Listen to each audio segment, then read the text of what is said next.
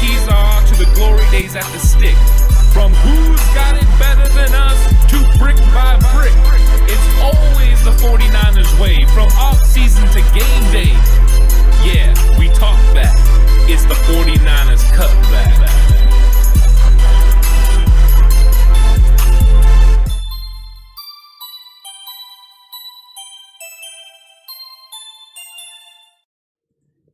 49ers cutback podcast time. And Alex has got blue steel.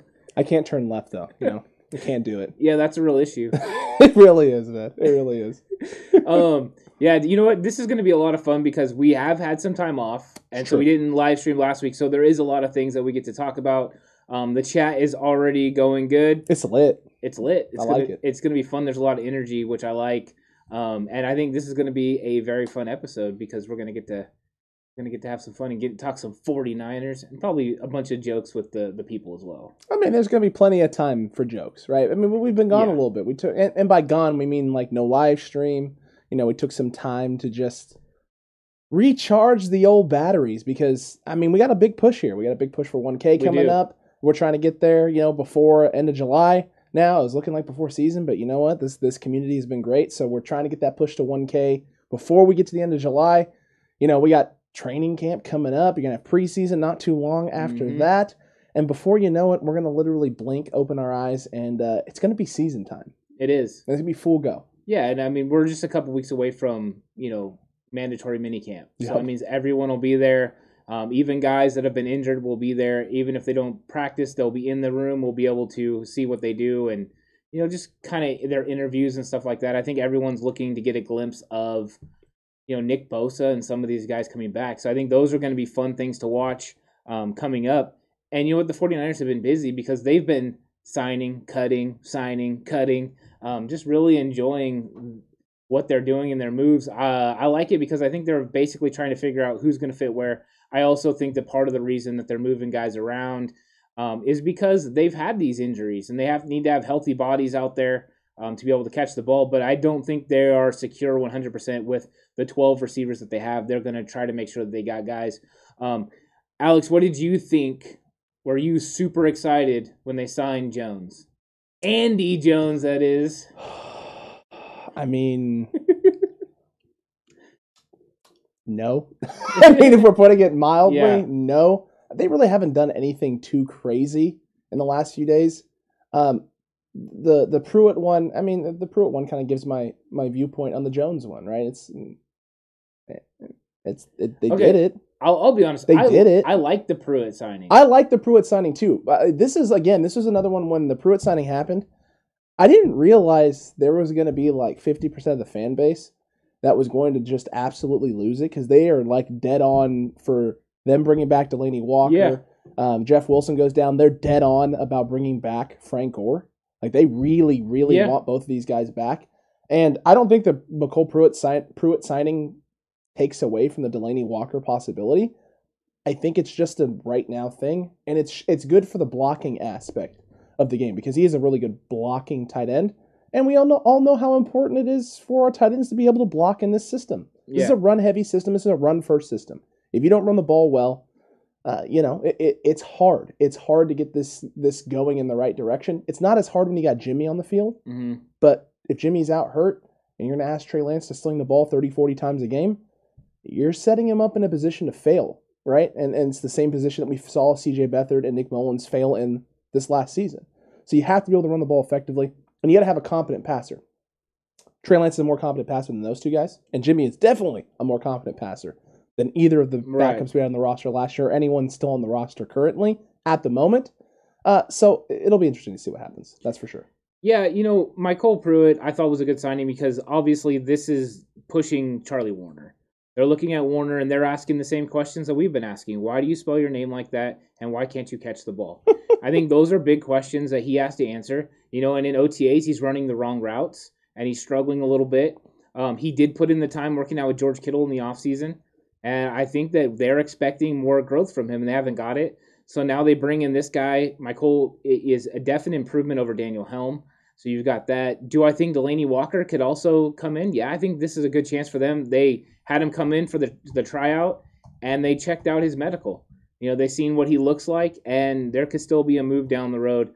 Um, but this was a good signing of Pruitt because he's a very solid blocker who has better skills right now than Woerner in the pass game, which I think is um, a good sign because I mean, right now Dwelley is two, and then what? You know, I mean, after that, you're kind of worried because Woerner hasn't developed. It's not. There's not a lot there after No. two, and even even the drop off from one to two is fairly drastic. Yeah, Um, it's fairly drastic, and I, I think that's part of the reason why you and I both kind of have maybe a video coming up here in the next I don't know next- maybe this upcoming week that you all should probably check out, in which we're going to dive into a little bit more some tight end options. We don't want to go too in depth in this chat Mhm. right now uh, because you know we don't want to take that away. yeah, Uh, Niner John Burr says Hope Bosa is going to be ready to go at the start Yeah. of the season. We agree with you there. And listen, I don't think there's any reason to doubt Nick Bosa's readiness. Mhm. Um, everything seems to be on track. There hasn't been anything too crazy. I know 49ers fans have been losing it a little bit about the, the injury report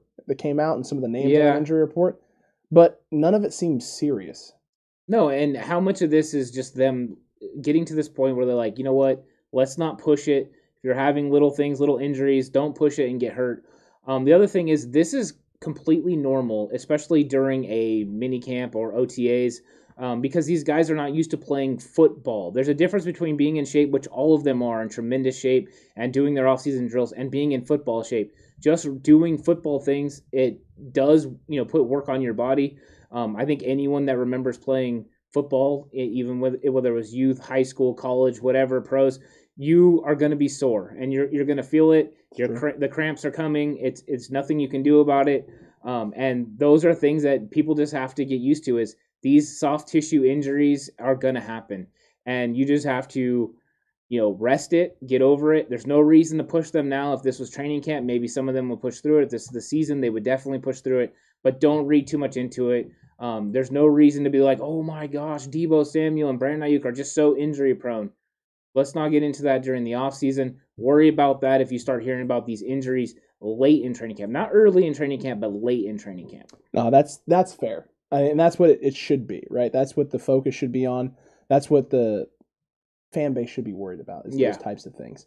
Um, because listen, at the end of the day, some of the stuff that came out, the Raheem Mostert, the knee stuff, Yeah. people freaking out. Uh, look, it's not it's not surgery worthy. Well, don't you think they're probably just being cautious? I would be cautious. He had a he dealt with a knee sprain last year that kept him out of games. I Yeah. wouldn't be overdoing it right now. It's OTAs, folks. Yeah. This isn't mini camp. This isn't preseason practice. This is OTAs. This is just this is the this is the time that teams are using to get the rust off. Mm-hmm. Because there's a difference between being game ready, right? Like being ready to play in an actual physical game Mm-hmm. and building yourself up for it. Every process is is a ste- it's stepping stones. Like when I was Yep. coaching, you know, we had your preseason conditioning, then you have your preseason practices, right after that, Yep. and then you get into your your actual roster. You made your cuts, all that because you've had your prep work building up, and you have all your off season work and all that great fun jazz that you do. But all of it is a build up It is. to when the serious stuff happens. Mhm. And when guys got nicked up and dinged up in preseason workouts or preseason conditioning or preseason practices, there was that's when I guess maintenance days would come into effect as a coach. Yeah. That's what these guys are doing now. You're in OTA. You're not even in the preseason work. This isn't even like conditioning sessions right now. This is just you're installing the basics. The fact the fact that the Niners have basically almost every single person on their 90 man roster at these OTAs Yeah. is insane. It's nuts because you have teams that don't have 30 guys. Yeah. Right. The Seahawks have what, like almost forty. I mean, that's just not good. Not good. But I mean, when you're looking at it too, a lot of people that don't understand how these camps work, and that's why people are complaining about Jimmy Garoppolo. Oh, he only threw nine passes in 11 on 11 and 7 on 7, and Trey Lance only threw 12. Yes, that's because these receivers have to run all these routes. That's why you have 12 receivers. You have five tight ends. You know, what, you, you, oh, what are you saying, sir? you load up on all this stuff so that way you have guys to be able to run. That's why you have 90 man rosters in in preseason because there's so much time and so many reps that have to go into it. You just need to keep these guys fresh. And that's that's really what's going on. That's why I don't blink about injuries now. But if we get to the end of training camp and you're starting to get guys that are, you know, kind of falling off and getting injured again, then those injury concerns come back because Then we have to worry about those guys playing in week one, which we need everyone healthy in week one. But I think the 49ers are smart, resting guys when they when they need to, making sure they try to get everyone as healthy as they can, um, and just take care of these soft tissue injuries now so they don't turn into something else later. No, no, Joe, I agree with you there. You know, part of the reason they drafted the two running backs was depth reasons. You know, and you're trying to shore up against injuries. They've had injuries at the running back position. Um, listen though, Gary, I don't know if I agree with you there on that. You can only get in shape for a sport by playing that sport. That is 100% true. It's 100% true of in the sense of like doing those things, but you can emulate those things and not not by playing the sport. It 100%, no matter what you do during the offseason, there is a transition period when you get onto the field, the court, oh, whatever, where you are getting into that sport shape. 100%. Yeah. but you can emulate those things You by can. doing certain activities that replicate those things. I, what I'm saying is you don't have to play the sport to get in shape for the sport, Well, but you have to train. yeah. You have to be specific about your training. I don't think he's saying that you you can't. I he's think saying you're getting so in a, a certain amount of shape as possible, but I mean, let's be honest. If you're out running routes against DBs, yeah, they can be somewhat physical with you during the offseason. But now you're in in there with somebody that wants to do really well and is pushing and pulling on you with pads on. True. That's a completely different thing. Your body does, you know, change and do things differently when you're in camp. So it is different getting in football shape. I don't know how many times I would tell the kids that I coached, you we would run and we would work out over the offseason and then they would come in and coach, we didn't work out hard enough. I'm dead at practice because you're not in football shape yet. But guess what? Once we got through like week 1 of the games, Good. they were never tired again. Yeah. Oh, I'm good. I don't even have any I'm coach, I'm not tired. I can play the whole entire game. Yeah, I know. Yeah. No, so I'm aware. That's doing- that's how it works. That's how it works, you know, and that's what that's what's going to happen with these guys too. But people from the outside in aren't going to realize that that's what's going on.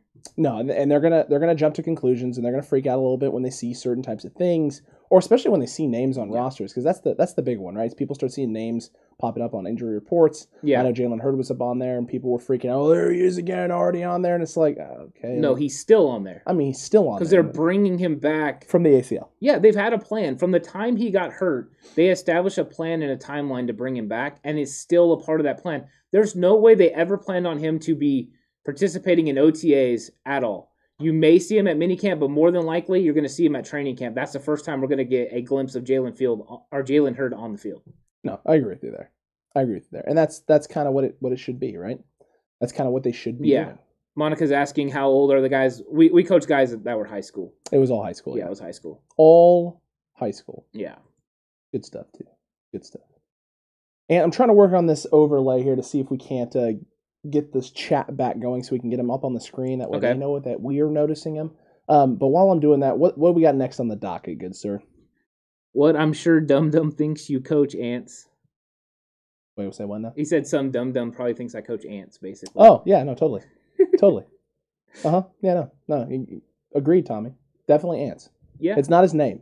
no. I probably at some point should throw a label up there. We'll get there. Yeah. We'll get there with It's time. all it's all good. We're building the channel, Um, folks. Building. But I mean, you know, the 49ers, you know, they're also bringing in, have you seen, what's his name? Jevon Cottoy or Katoy or Katoy? Katoy, I think so. Yeah. Uh, six foot five, 230 pounds. That's a big dude. He's huge. That's a that's big. That's very Of big. course, he's been playing like what, junior Canadian football? We'll see. we'll see how that works out. Yeah, I don't know. I don't know exactly what the expectations are there. You know what I mean? Uh, I mean, I think if you're if you're the 49ers, right? It's just a, a big body guy that you're trying to develop. Yeah. That that's what you're that's what you want. That's what they and they've shown they've been willing to do that. Right? That they've been going after that and targeting that. So it's a guy that has potential, but I mean, practice squad, right? This is what he's going to end up most likely being on is a practice squad guy, um, because I just don't I don't know if this is his first NFL team workout, correct? No, he's had several. He's had several. He's a protected practice squad guy then. Yeah, I, I think he's a he's a guy too. I think some teams are taking a look at to see if he could develop into tight end. Maybe. Uh, but I'm not sure if he is going to ultimately make it. But they're bringing him in to take a look, see if there's anything there. I mean, he's making the run. He's going through all the teams. He is. So I'm not sure if he's really, really a guy that they're going to sign. But I mean, it's it's one of those things at the end of the day where at this point they're going to be bringing in a lot of people. They're going to be bringing in a lot of names, and you're going to see a lot of chatter about people they may go after and target, people they may be looking at right? We already got the Delanie Walker stuff. You got 49ers fans pitching for Frank Gore. Bring him home, bring him back, let him go. Yeah. Like we need we need to do this, especially with the injury to Wilson. Even though we drafted two running backs and probably don't need to go after any running backs at all. Uh, and you signed Wayne Gallman, so I mean they're they're set at the running back position. Um, but tight end names are going to be a big one for sure. Uh, don't be surprised if there's another cornerback coming here in the near future. I think they're just going to wait it out and be patient because there's still teams who could cut a guy, right? They may be willing to bring in and swoop up at some point. Yeah. Um, and don't be surprised about receiver Mhm. because injuries happen all the time, and something could happen to a guy, and who knows? I know the Niners have been low on OT uh, on receivers and OTA so far because of some injury stuff and nicking stuff, and they're just trying to keep some people, you know, safe. Uh, but it's leading to my bold prediction of a sleeper who could make the roster. Mohamed Sanu's been tearing it up in OTAs. Yeah. Well, he's getting a lot of reps. They said he looks good. Um, yeah, I think Mohamed Sanu can definitely make the roster. And I think this is what kind of what he needed. He needed he needed some opportunity to shine and show that you know he's recovered from the Achilles. Like he's he's had time to get better, I'm curious what happens when we get into training camp and everyone's out there. and How the everyone's peck- healthy. Yeah. How the pecking order starts looking. You know, who's who's doing what and what roles are they used. Um, that'll that's going to be interesting to see. Um, just how, how they how they figure that all out because the receiver position is going to be one of the most polarizing of training camp, trying to figure out who plays where and who does what. Um, but you're right; those are positions. The other one that I started hearing uh, about because I did hear about Frank Gore. Um, I think we've made it clear that though we love Frank, we don't think that he should be on this roster. No. Um, I think that his time, you know, if, if a team gives him a shot, great, but I, I don't think the 49ers are that team. there is definitely a team out there that can give him a shot, and that he has a, a he has a, an important role with. It's not going to be a Super Bowl contender though. Yeah. It, it just it just won't be. Um, he's not going to be able to contribute enough. He's going to take away touches and opportunities from a player who's going to have more impact on that offense. Um, maybe the only team that has maybe playoff aspirations that I could see him fitting in or filling a role in would be Chicago, uh, and that's only if something happens to one of their main two backs and one of them goes down with injury. That'd be the only way he sees the field.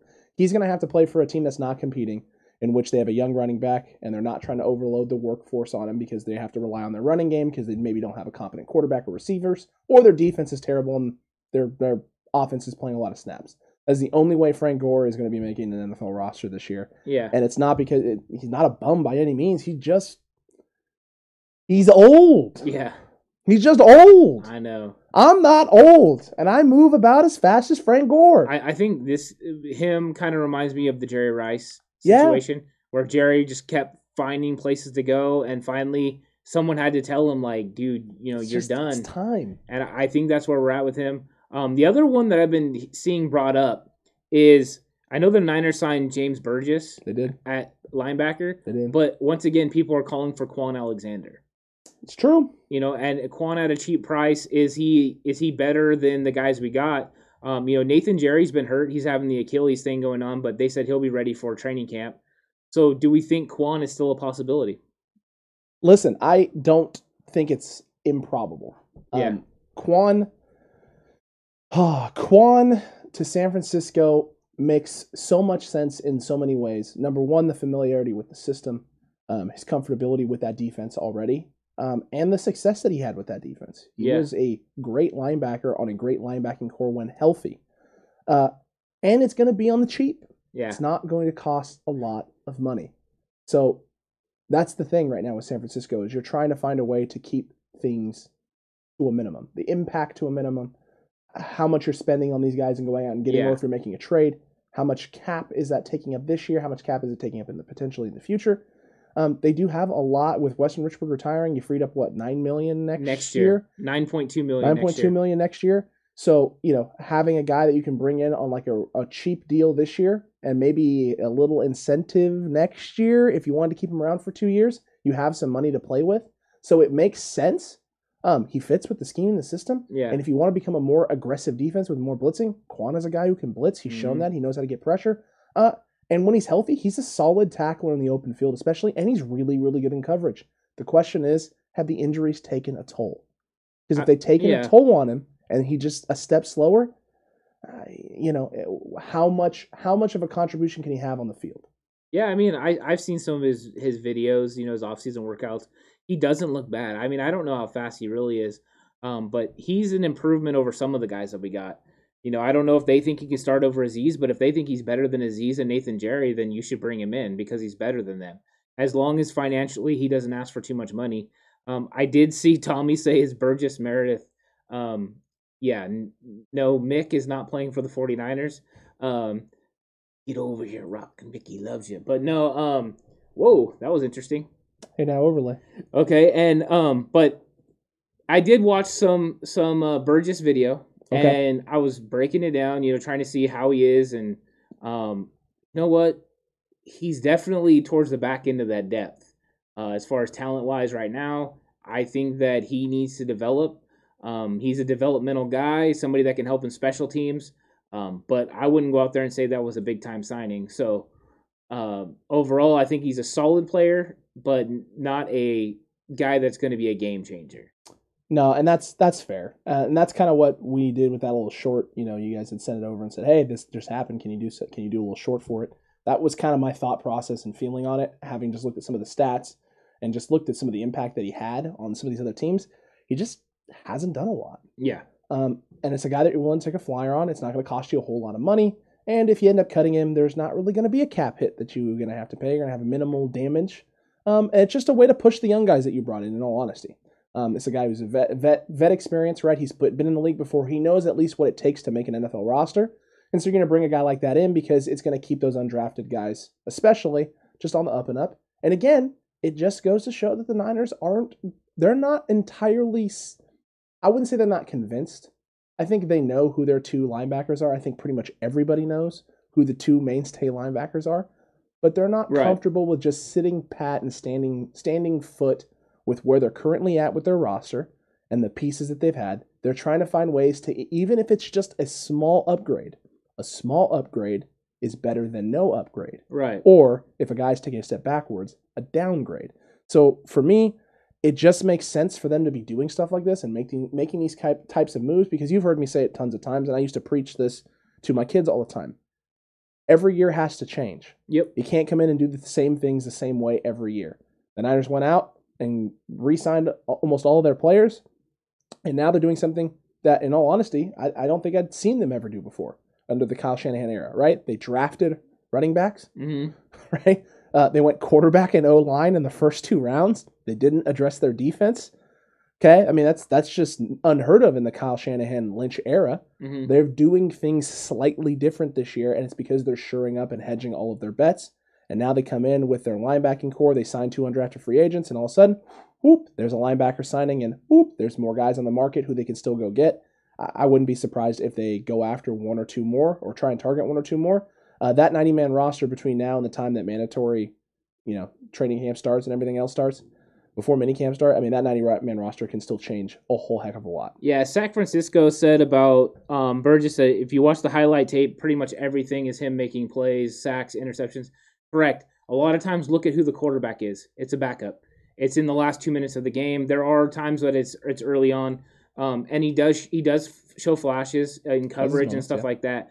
Um, but to me, he's just not somebody that I think is is starting worthy. Maybe he'll prove me wrong. Maybe he'll maybe he'll play better. And then I seen Monica and Megan both asking why we thought Julio hadn't been traded yet. Listen, everyone's losing their mind about this, about the Julio thing. All right. I've been watching a lot of different podcasts last week during our, our break period, just seeing what other people are talking about, seeing what these other teams around the league, you know, what their talking heads are saying. And all of them are like, I can't believe Julio's not deal- dealt. I can't believe Julio's not dealt. Why is Julio not dealt? Uh, because why would you rush Yeah. to deal a, a high demand. I mean, it's not. J- Yes, there was a cap saving on June first. You, you know what doesn't happen on June second? The cap saving doesn't go away. Right. It stays. There's no.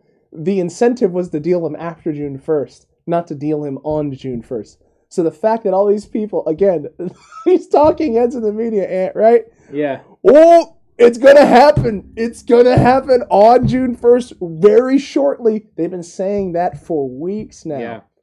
Weeks. We're three days past June first. I don't see an inkling of this guy getting dealt anytime soon. It's gonna be a few weeks, and it's because people are still trying to gauge what someone's willing to pay. Well, that's it. They're trying to get more out of uh, more out of teams. Hundred percent. That's why Seattle got brought into the picture. The Rams got brought into the picture. They're trying to get more out of the 49ers and the Titans. The Titans did not offer a first round pick, No. which makes this next part hard for me to say because Josina Anderson was the one that was saying a first round pick had been offered. Peter King came out and said, well, I haven't heard that.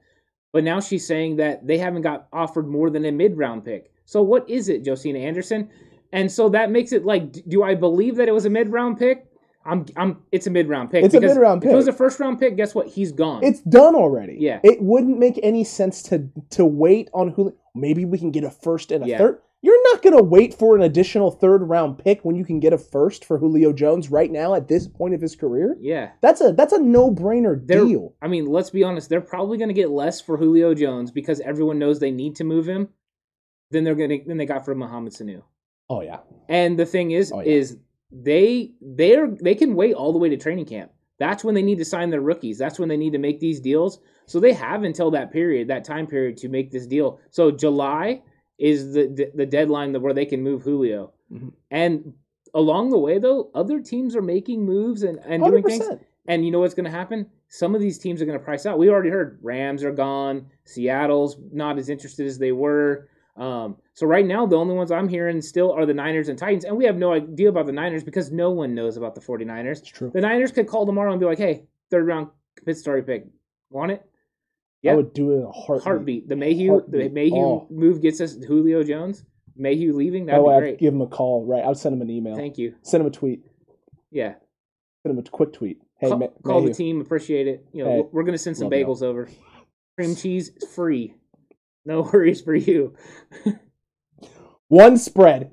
One spread. You don't get two. Everyone gets one. Uh, let's be honest. If I, I, I had the same feeling as San Francisco when I saw Jones, wide receiver Jones to the 49ers.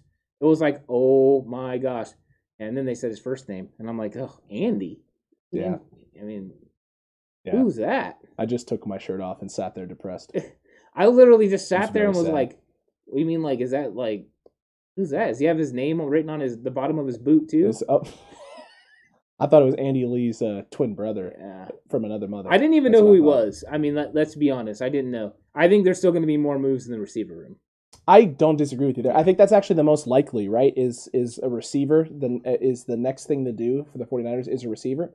Um and Tommy, you asked how excited would I be for Julio Jones?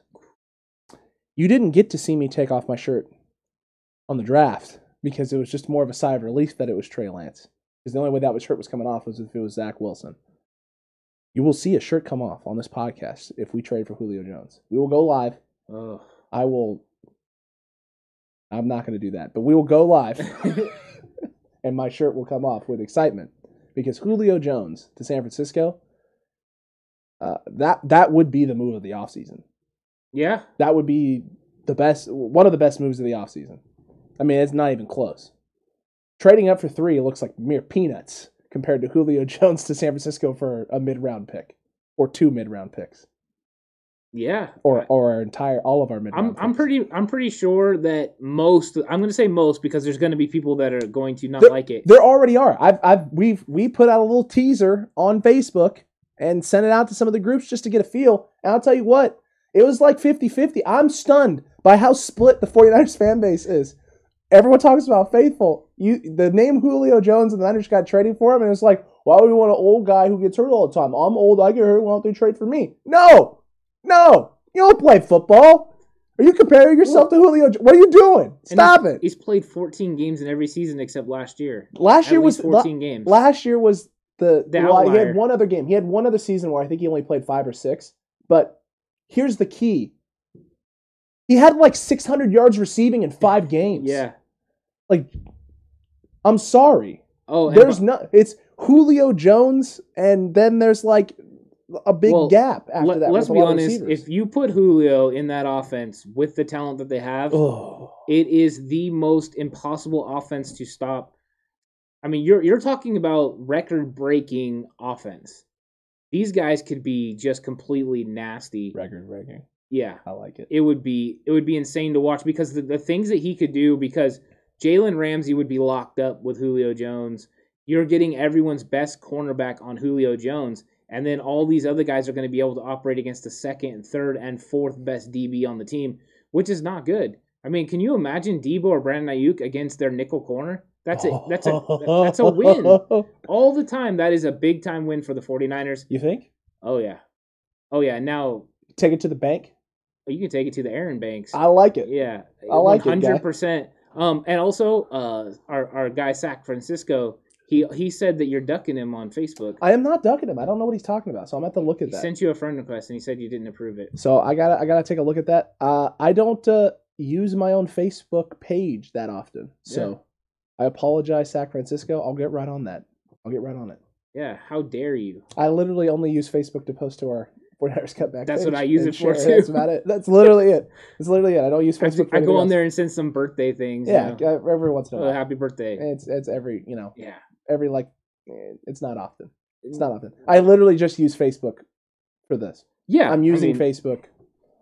Thanks, Facebook. I appreciate it. So Richburg, Richburg retired, and I mean we kind of touched on it. We're but- not surprised by that. No, but it's really good for the 49ers because it saved one and a half million this year, Yeah. and then the 9.2 next year, Which is great, which is great because especially with the salary cap going up. What 22? yeah, well it, the the ceiling is going to go up close to 27 million. 27. That's right. Yeah. The ceiling can go up close to 27 million, which means, I mean, a lot of people are like, well, the 49ers aren't going to have that much. They won't have enough to sign Julio. Well, if if uh, Uh, guys, it's called restructuring. He's Well- not. He he will. He's already said he wants to go play for a contender. right, That means he's willing to take less money. well, they could void the third year of his contract, you know, and all that, but. That too. It also a lot of people are assuming well they only have this much, but James Garoppolo is still on the roster next year as far as his money still counts. Mhm. If James Garoppolo is not on the roster, you're saving over twenty five million dollars On top of what on top of what you're already going to have. You have plenty of money to make it work. But here's the thing. I I. The more that time passes now, Don't, don't say it. I know where you're going. the more time passes, chat, no, no, and James Garoppolo is staying next. no, season. he's not. He's staying, dude. he is not He's staying. staying next season. Jimmy's window is this year. Listen, we're gonna win a Super Bowl this year, and then he's staying next year. That's what's going to happen. I'm just, I'm telling you, No, it's what's gonna happen. I don't care if he wins the Super Bowl. He's not going to be the quarterback. He's gonna be year. the quarterback no, next year. He's not. Chat, I want you to save, clip this right now. Clip it because YouTube added a clip feature. Clip this moment right now. Save it, send it to us, so that way when it happens for the first time in the history of I Win, which is Ant's game in which he always wins, he will lose. He will lose, and I'll have you to thank, chat, because you clipped the moment. No. It'll live on forever, and I was going to say infamy, but that wouldn't be infamy. That would be uh, just for me.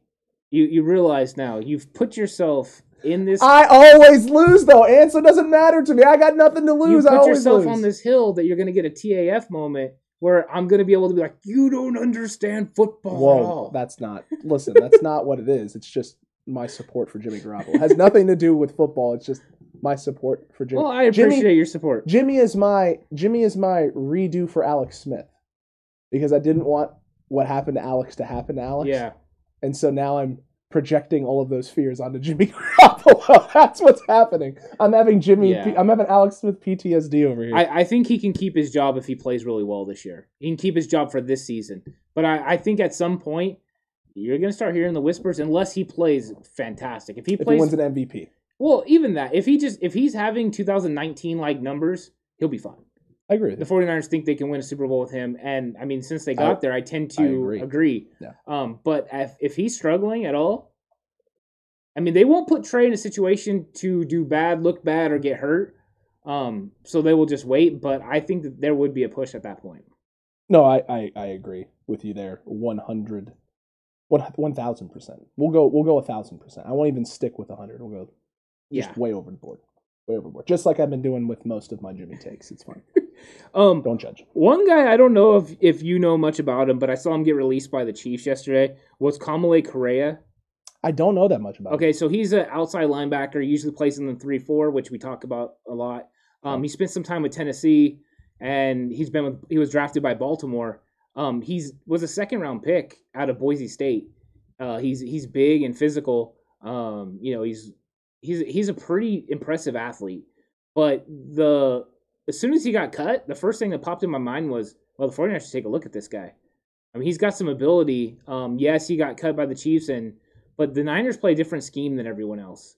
Very true. Putting his hand in the ground every single down. Um, when he played with Tennessee in 2018, he had three and a half sacks, and in 2019, um, or was it 2018? 2019, he had five sacks. you are you are on the dot, sir. Yeah. You So I mean, the the guy has some potential there, Mhm. where you're looking at similar numbers to what you got from Ebukam. Mhm. So like, maybe the Niners should take a look at him. He might he might be Second round somebody they could also. Yeah. yeah they could take a look at. Um, I, I thought as soon as I saw his name, he was somebody that stuck out to me.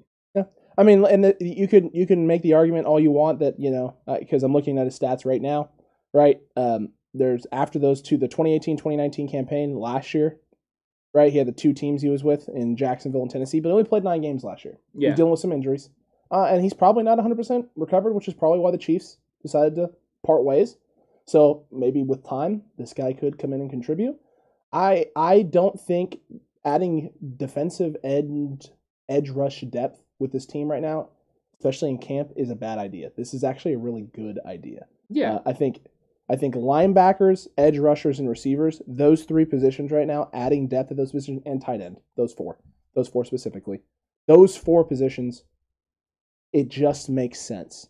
You're hedging your bets in case there's injuries, in case something happens, getting guys in, familiarizing them with your system, because even if you part ways with them and they go on to other teams' practice squads, you can still, if they're not protected, sign them off the practice squad and you don't have to worry Yeah. about them having to pick up your entire system. They know the basics, and if they know the basics, they can function on an NFL roster. Well, and he's still a guy that, let's be honest, was drafted by Baltimore. Also true. So Ozzie Newsome, which mean, and he doesn't miss on talent very often. Mm-mm. So they saw something in him. So maybe getting into a scheme. You heard uh, Ebukam this week talk about the fact that he no longer has to read on the way to the quarterback. He's just going, which gave us a very good idea of what his role is going to be. Right? There was a lot of questions. Is he going to be an edge pass rusher? Is he going to be an outside linebacker? and Uh, and now we know by what he said. Yeah, You know, I mean, we this is what we thought, but he's going to be going, he's going to be going full speed, which means yes, his numbers are going to go up in a big way, It's true. which I'm excited about. I'm excited about him, but I just thought this guy would make sense for the 49ers possibly, you know, to bring in. No, I, I agree with you there. And and listen, um, you know, again, this comes down to just understanding basics of the system and, and success and how it's been had in San Francisco with Kris Kocurek. Yeah, Kerry Hyder away from Kris Kocurek is a, a guy who's probably out of the league in two, three years. hmm Kerry Hyder with Kris Kocurek just got himself a nice fat payday. yep, Right guy, right system can lead to things that you didn't expect before. 100%. Um, people talk all the time about system quarterbacks, right? Guys who in the right system fit really well and have a lot of success, but the minute you remove them from the system, they're not the same guy anymore. Yeah, That has happened plenty of times in this league. So being uh, every position player it can be the same exact thing, right? You can put a guy in a situation where he wasn't having a lot of sex, suc- success before. You get him in with the right coach who understands what his strengths are, the right scheme that asks him to play to his strengths and not to his weaknesses, and all of a sudden you get a guy who goes from, you know, no production to he just can't seem to put, he seems like he's overwhelmed and lost on the field to man everything clicks what happened how did we miss how do we not know this it's because you were asking him to do too much yeah. do less don't do too much do less They're still doing too much. Do less. Yeah. Okay, you got to do more than that. all right i like you kudu Yeah. What's it stand for? Chuck. chuck Um, yeah, I seen I see Tommy asked a question: Who will have the most impact on the 49ers D line, uh, Ebukam or Kinlaw? this is a debate right here this is a debate because both guys could have huge years DeMeco Ryans is already hyping up Javon Kinlaw as he should. Is he hyping up Javon Kinlaw though, Ant, because Javon Kinlaw is going to have a big year, or did like Javon Kinlaw walk in with like a dog in his mouth or something and looked at DeMeco Ryans and was like, "I'm ready to go," and he was like, "This dude's a psychopath." I mean, either one of those things is possible. Ebukam has the heads the the advantage for me here, and it's only because he's been in the league longer. He's already a more developed pa- pass rusher, and that's what he's going to be asked to do. He's going to be in on more pass rush downs, hmm and I think Kinlaw is going to do great and probably going to be an amazing run stopper and put up some godly tackle for loss numbers and some sacks this year as well. But there's going to be a lot of times where Kinlaw is asked to just eat things up and not make the play so that Warner can make a play Armstead can make a play, Bosa can make a play, Greenlaw can make a play, and it'll be less about Kinlaw, Kinlaw's production is going to go up, and it's going to probably skyrocket up, but it's just not going to be what Ebukam's numbers are going to be because Ebu, Ebukam is going he's going in there like you said, downhill. Get to the, you don't have any reads to make. Go get the guy with the football who's dropping back to make a pass downfield, Yeah. and I think he's going to put up more of those godly numbers or gaudy numbers, excuse me. Uh, and so it's going to overshadow Kinlaw a bit. I think that if you're talking first and second down, it's going to be Kinlaw. If you're talking third down, it's going to be Ebukam. Because I think Ebukam is going to be very successful against you know the pass, just like you were alluding to. And then I think as far as the run game, Kinlaw is going to be a beast and on a different level.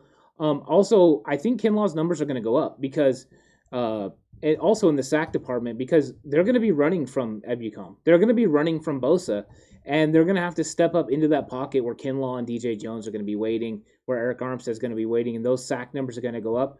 So I wouldn't be shocked if Ebukam didn't have nine or ten sacks this season, and we still thought Kinlaw had a better season because he had seven or eight sacks and he had you know a heck of a run stopping ability. That is accurate indeed, my dude. Very accurate.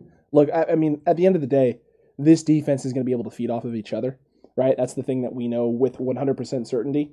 Uh, you have too many weapons, too many pieces, too many guys with too many strengths, Yeah, and you can play them in a variety of ways that it makes it too hard to focus on any one guy, which is what happened a lot last year with all the injuries.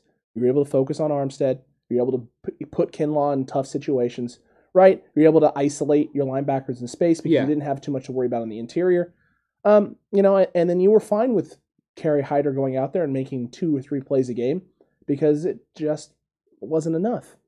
It was also the best you had. Also true. I, I see that you know. Also true. Um, Fable said not sure how low you Ebukam maybe in coverage a bit. They will at times. I think a zone blitz, Yeah. but let's let's be clear. He's been working with Kris Kocurek. That He is has not been working with the linebacker. no. He's been working with Kris Kocurek, so he's working on D line moves. He said they told him to stop reading. I mean, they're basically just telling him you're really fast. Get around the corner and go. go And be fast. This is going to be the best situation for him. Mhm. I mean, he's had seasons where he's you know came close to you know five sacks. This guy can get double digits. That's how talented he is, and he's going to be playing opposite of Nick Bosa. Oh, I mean, this guy is that's so nice. this guy's going to be going against the second best tackle on the team, not the first best usually. And Also that's going to be big time for him. I think he's going to skyrocket and the numbers are going to go up. Early in this season, don't be surprised if this 49ers D line doesn't completely overwhelm their first two opponents and Ebukam doesn't walk away with like three or four sacks. And everyone's like, oh my gosh, like this guy's on pace, you know, to How could destroy the it. how could the Rams just not like Part of a just not- system, right? Scheme. 100%. 100%. Hundred percent. They did. They don't. They didn't need him in that role. That's not what he he was Yeah. used for. That's not what his responsibility was. Yeah, and you know, as far as Fable, you know, was saying, um, we also think he's going to be used in coverage on zone blitzes and Mhm. stuff. He'll drop out. He'll he'll take running backs. Um, he'll probably jam tight ends off the line sometimes. I mean, that's the Yeah. that's the one I think he's going to be you're going to see most prevalent. Right? Is having a guy like K'Waun Williams in the slot, pressed up like he's going to be running bump coverage on a guy, like he's man- matched up and manned up. Yeah, Bringing him off that edge, having Ebukam rough up a tight end coming off the line, and then drop out into space. well, and they also right had Hyder go into coverage. They've had Nick Bosa go into coverage. Um, so they will They've definitely do it with Bosa somebody just- that They've also just had Nick Bosa make. they'll also do it with somebody that runs a freaking four five forty. that too. Oh, by the way, that guy I was talking about earlier, Correa, four six. Dude, do it. Right? I like Do the athletic guys. Do it. I do. I well, like it. and that kind of speed off the edge, you just you don't find that in defensive ends typically. Like not every n- not every DN is running four sixes, four fives. That's just not a thing that they're doing. So Yeah. I mean, if you can add a guy like that with that kind of speed, who knows? Maybe you're right. Um, you know that that's what's going on. Yeah, uh, what's up to Blake? Happy birthday to Blake. Turning six years old. That's big time. You old man. Yeah. you're old. I don't You're know not- about you're I don't not know, old. I don't know about the whole Saints thing though. I read No, that. but he's six, right? He's got time. Yeah. He's got time to figure it out. Listen, Yeah. come over to the. This is the light side, right? We're not the dark side. I don't know. We're the we are the Empire, so We're the Empire. Come over to the dark side. It's fun over here, my guy. it is. It's fun. We don't have like a lot of dark stuff going on. The only person doing dark things is Kenny with the humor in the chat, but that's about it. You know, it's a lot of fun other than that. Hundred percent. Oh, big time, big time.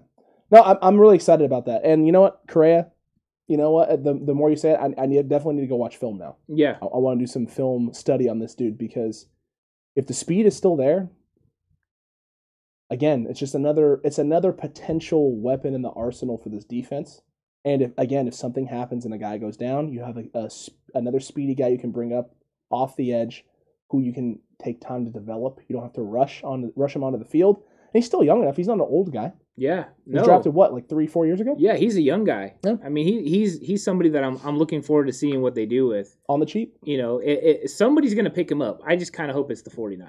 please. Yeah, San Francisco, what's up? Make it make it happen.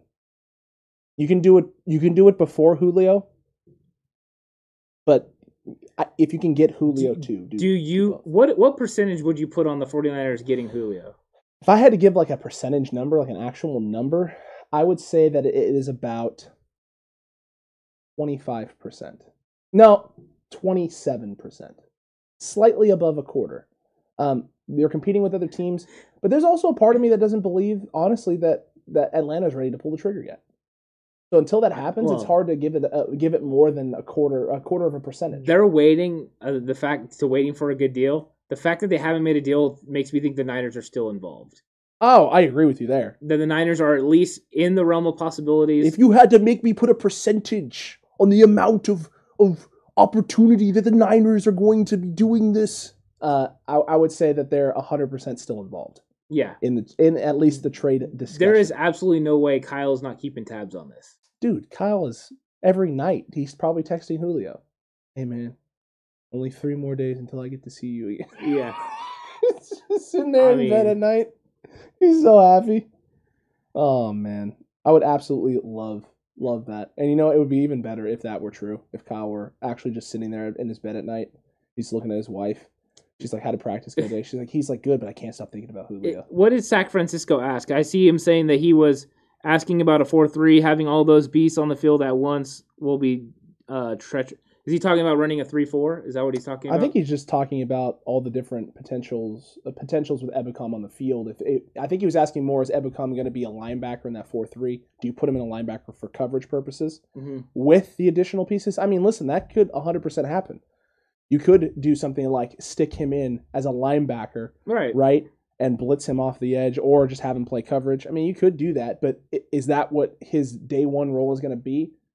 No, I don't think so at all. It's going to be off the edge. Right, you're talking wrinkles. Yeah. I mean, I, I think I'm, I'm trying to think of it and, and put it all in my head. You know, just like all the different guys. They could, it- like, in a situation where they run like a five, if they go to a 5 2 look on an obvious rundown, you could see him on the field as an outside guy who could drop into coverage if they give the right look. Yeah, Could see that. I mean, I, I think it's going to be they're going to bring four or five guys, ev you know, all the time. Oh, yeah. You know, so I I do think yeah. that there's going to be situations. I think I'm most excited to see what will happen if Dee Ford's healthy. You know, just that alignment, getting him out there with Ebukam, with Bosa, with Armstead is just ridiculous. Um, there's no speed rush like that in the NFL. None. There's nobody that can touch it. Not even a little bit. Not even, So- not even a little bit. Could we see wrinkles where they give more of a three four look? I, I don't see why not. Listen, I think at the at the end of the day, right? It's already kind of come out that DeMeco Ryan's is looking to make this defense into his own. He Mhm. wants to to mold this thing a little bit into the DeMeco Ryan's image of what he wants to be as a as a. Uh, I saw that. Hi, Kylie, you're funny.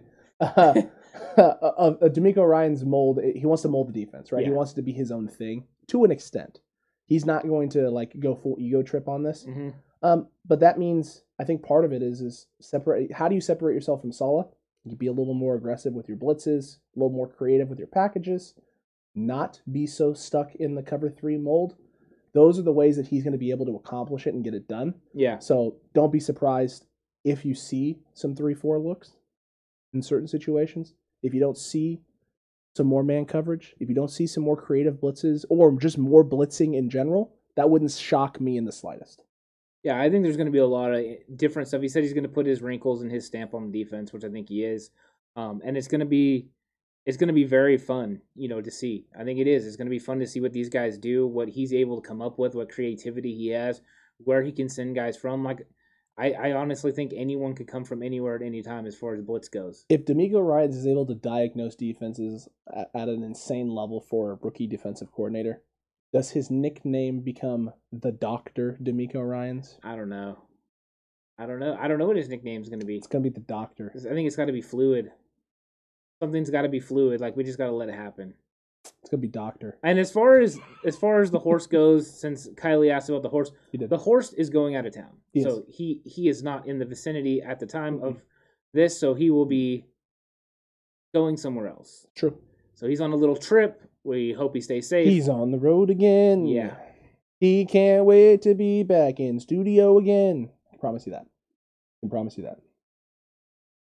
946. Congrats, guys. Lou, we appreciate that Yeah, a man. lot. And Gary is right on it again. Uh, uh, stream Streambots, our special Gary, our special Gary prompt. Hit it, Streambots. Take care of it. Thank you so much for doing that. I, it's it's great when Streambot does what it's programmed to do. It's too bad it's not helping me with the uh, the old chat on the screen. yeah, that's not working so good. No, it hasn't been working today. I'm not I'm not very happy with that. We'll have to we'll have to call tech support because we totally have that. Totally. Yeah, I mean, I mean, anyone that has any questions to start throwing them out there. We'll start answering questions as we as we continue to talk about the 49ers Mhm. because I've really been you know enjoying the questions um, and that everyone's been been saying. So No, I agree there. And yes, David, DeMeco Ryans does look like he can still. oh, him up. speaking of that, did everyone see Darryl Tapp? Yeah, that that was savage, dude. Yeah, That fire off on the bags yeah. on the sled. Oh, I saw it. I saw it on. I saw it on IG. You know, he he's hitting it, and I mean, he got off quick. Super quick, and dude. people were like, "Oh, 49ers defensive assistant line coach has got some skills." It's like, dude, that's Daryl freaking Tap. Like, he's good. He played in the NFL for 12 years. Like, he's not a joke. No, Heck of an edge rusher. no. I I mean, th- that D line group looks like it's having so much fun. Oh, yeah. By the way, so much oh, fun. Oh yeah, I would I I- think outside of outside of the quarterback room and for me specifically the quarterback room because I love watching film. And so getting in a room with Kyle Shanahan and Jimmy Garoppolo and Trey Lance would just be a lot of fun for me personally. yeah, That would be the position that would be the position group that I'd want to spend all of my time with at camp is that D line group, maybe the linebacker group as well. Yeah. I- Maybe. for me, it's the lines. It's the O line and the D line. D line I'm- specific. th- that's exciting. Also, the wide receiver position because we have the unanswered questions about Jalen Hurd, uh, Travis Benjamin, Jauan Jennings, but they haven't been going so far. Mohamed Sanu. That's true. So, I mean, there are a lot of questions because we don't know who's going to be three. So, I think the Niners have questions and things that are fun to talk about. I know who's going to be three. Mohamed Sanu, No, Jalen Hurd. no. Julio Jones. Julio Jones would be one. That would make what? No. Brandon or Deebo three? No, he's three. Oh, heck no. He's three. now you're tripping. No, because it's one A, one B, and one C. You have three ones. Well, then they're all ones and we don't have a three. That's right. It would just go straight to four. That's right. um, I seen Jag asking about the injuries. Um, Jag, don't be concerned about the injuries. This is normal stuff that happens with these soft tissue injuries when you're first getting back into football shape. Um, you will see them come. It, it happens a lot during OTAs and a lot during minicamp. Uh, hopefully, when they get into training camp, we will see less and less of these. The when you should be concerned is if you hear these at the end of training camp. You start hearing these towards the end. Um, you know, when you're in the preseason games and you're hearing about guys being hurt, then that's when you should show concern, but not during OTAs. Um, it's just not something that it, it it's not something to worry about because this stuff happens all the time, All the time. and it's just it's it's heightened for some reason. Injury talk is heightened around here more than ever with people talking about it. I think we're just so we're kind of feeling the effects of the of, you know previous years of injuries, um, and it's kind of skewing our our outlook on it. This happens at teams all over the place during this time, but no one really has to worry about it. But I think also I do think our our media, our local media, kind of blow it up a little bit um, more than than than most. Do you think? Do you oh, think? I, I think so. they haven't been doing that at all. Like this entire entire time. Yeah, right? They haven't been. I seen Gary ask us too about what's your opinion on Jevon Cottoy.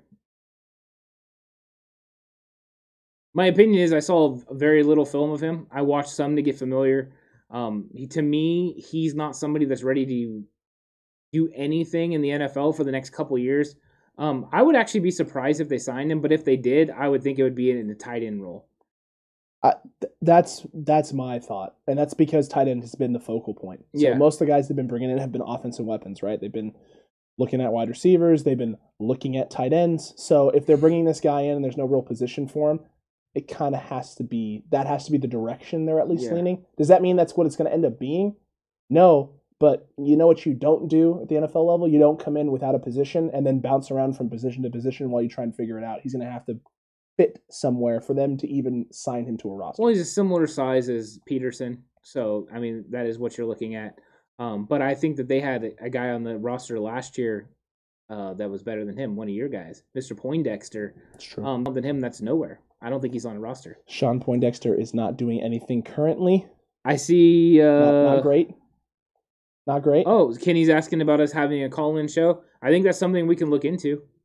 Mm, You know, we'll have see. have people call in. I, I think that's something we could look into. Um, That's kind of. Uh, th- I mean, it's something that we've discussed and we've talked about, but it just hasn't been something that we've we haven't executed. we haven't executed. Well, we haven't gotten into it yet. We kind of have stages in which we're we're moving forward, and that's something we see in, In the the, horizon, but we haven't got there yet. Correct. And, and in all honesty, guys, we want to we want to make sure too that we we want to provide other ways for you guys to communicate with us.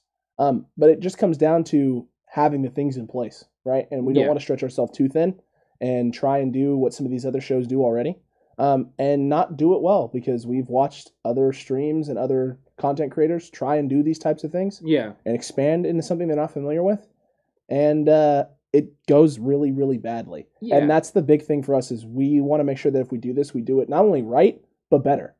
We want to do it better than other people are doing it because Yeah, it, I it, wouldn't make any sense for us to just do something someone else is doing or to expand on something if we're not going to do it to the best of our abilities. yeah. We have to be able to to be able to operate it well, you know, and we'll, we will get there. There are lots of things that we're taking our time on, making sure that we roll it out um, when we're supposed to. This has been a a build that we've been you know working on and, and meticulously doing things the right you know the right way that we feel um, is best for the show and that will um, eventually be the best for all the viewers. So I think that's really what we've been working on. But things are going to come. Things are coming in stages. It's true. Um, I did see Rob Rob saying, uh, "Is horse picking up a sandwich?" He's probably going to be picking up quite a bit of sandwiches.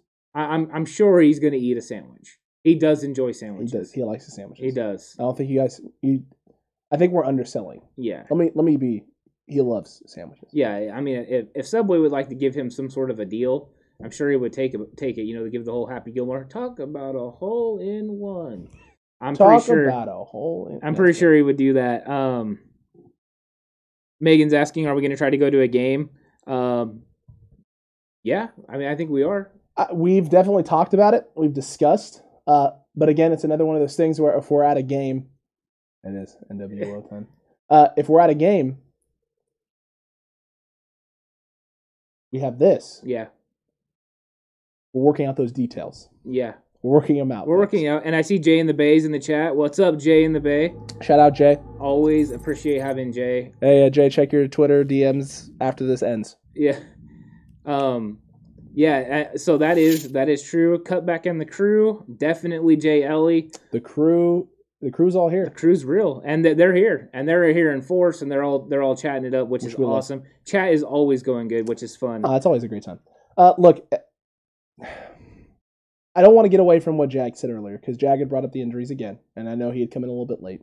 But there's nothing to fear. There's nothing to worry about. Like you said, Ant, at the end of OTAs, at the end of training camp, coming into preseason, if we got some of these injuries still lingering and lasting, yeah, that's when the the the worry button needs to get that panic button, the meme, right, where they're smashing the panic button yeah, panic, not panic, and they go for the panic button, that's when you hit it. Right now is not the time to be hitting the panic button.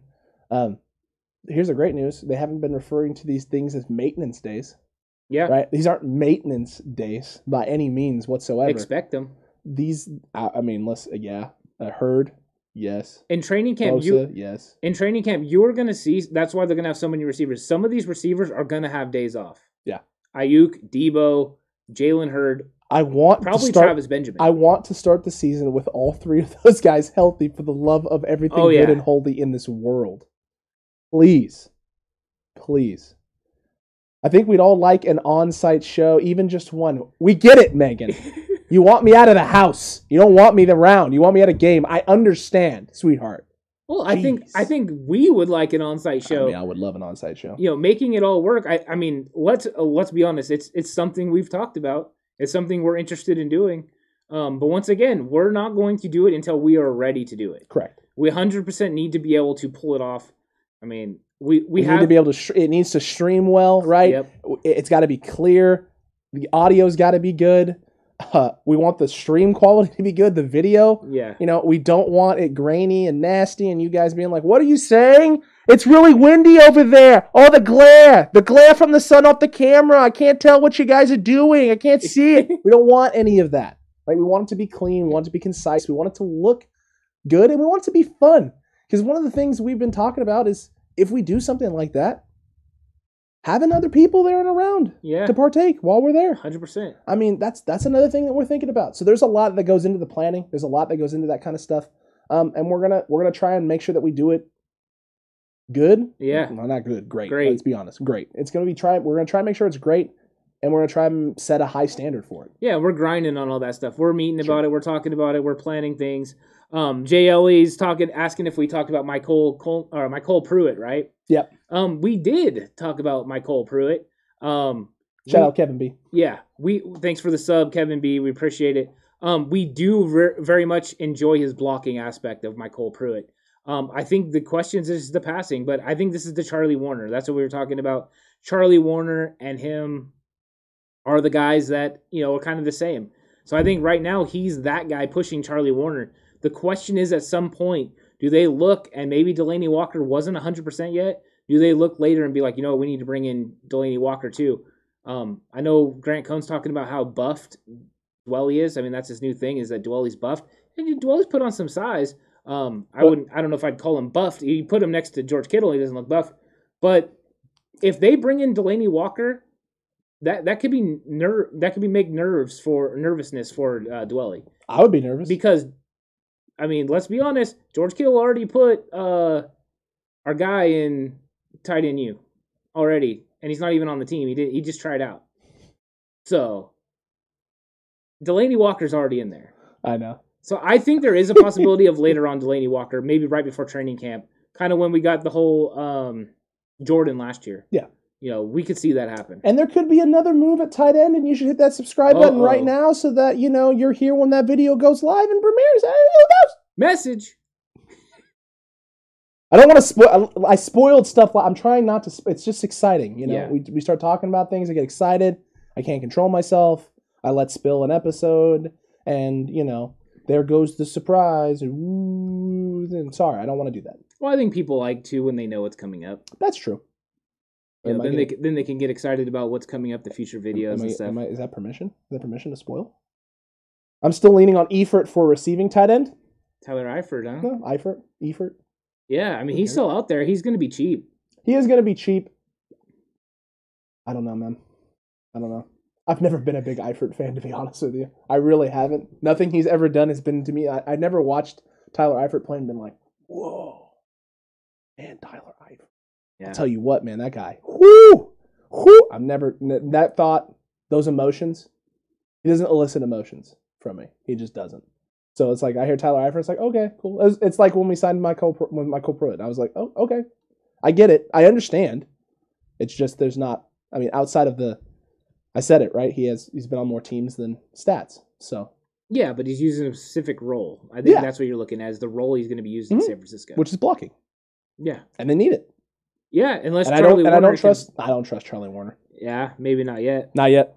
He's got a lot. He's got a long way to go to earn my trust. He definitely didn't impress last year, and he didn't impress in the blocking, which I thought he was. I thought he was going to dominate in the blocking.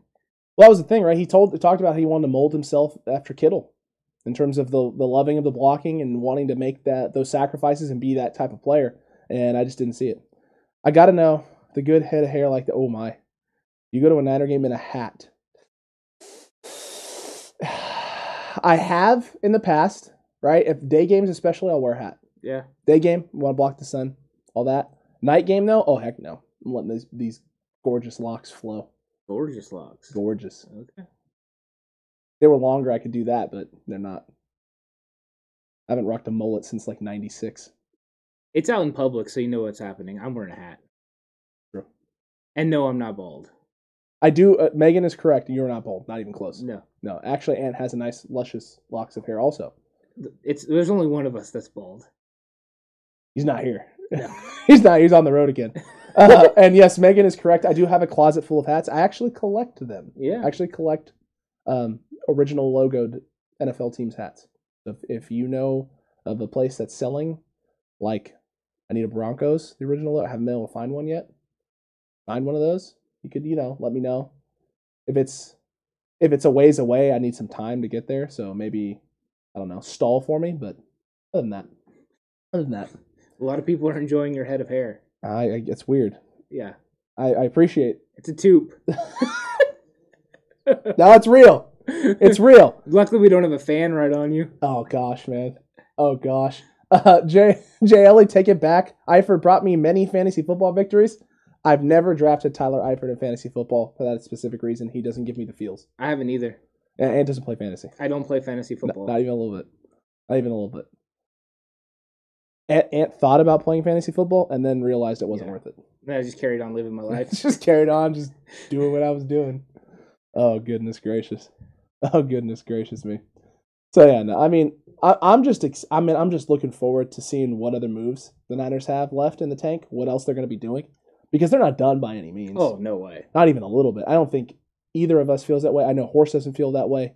Um, I would be surprised if there's any Niner fans that truly feel like there's not another move still out there that they're going to make, whether that's Richard Sherman bringing him back, whether that's Tyler Eifert bringing him in.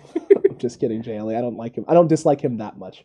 Uh, or or whether that's you know the Julio Jones trade or trading for another guy, going out there and picking up someone else, or if another team cuts a player, because there's still teams out there and there's still names floating out there that teams are considering cutting because they're no longer producing at what you paid them for contract wise. Right? They're no longer doing the things that you were paying them an elite level to do. And so you could see guys, surprise guys get cut. It is post COVID year, folks. hmm The craziness has just begun. Well, and Crowder, uh, Saleh came out and said Crowder's having negotiations uh, with the Jets front office about his contract. So you know they're wanting him to take a pay cut. He's not going to want to do it. Um, so there's potential there for him to get cut. Man, that'd be nice, dude. Yeah. Jamison Crowder in San Francisco. That's not a bad one. Yeah, It's not a bad one. It's interesting. It's another least. upgrade over Kendrick Bourne. right? But I mean, it, uh, if you already have these other guys healthy, do you need him? Probably not, but again, depth, Yeah, making sure. maybe he Right. wants to come to the left coast. Maybe, Yeah, maybe. Justin Houston. What about bringing Oh. in Justin Houston? I would love it. I just don't know if what what amount of money he's going to want to play for. That's the problem. I, I think that if they knew Dee Ford wasn't coming back, I definitely think they would go Justin Houston or It one of those guys. Makes sense. I mean, that dude would be great on the edge for the 49ers. Mhm. I mean, he's a veteran who knows what he's doing. He's got a great ability, still got a very good first step, good hand placement, able to bend the corner. I mean, there's lots of things to like about him. Um, the fact he's not signed makes me think he's just wanting money. That's just And that's and and the longer the longer it goes, one of two things happens.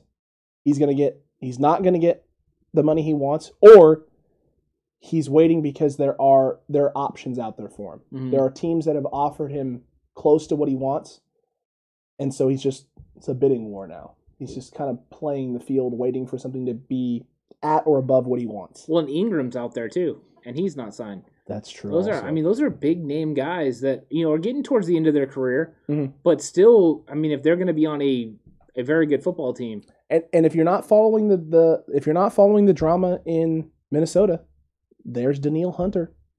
Also, he's having issues. He wants more money. He wants to get paid what he's worth, and his worth is very very high. The Vikings, as of right now, have stood firm that they're not going to renegotiate his contract, I like that. and that could spell problems in Minnesota with Danielle Hunter. And who knows, maybe Danielle Hunter ends up in San Francisco.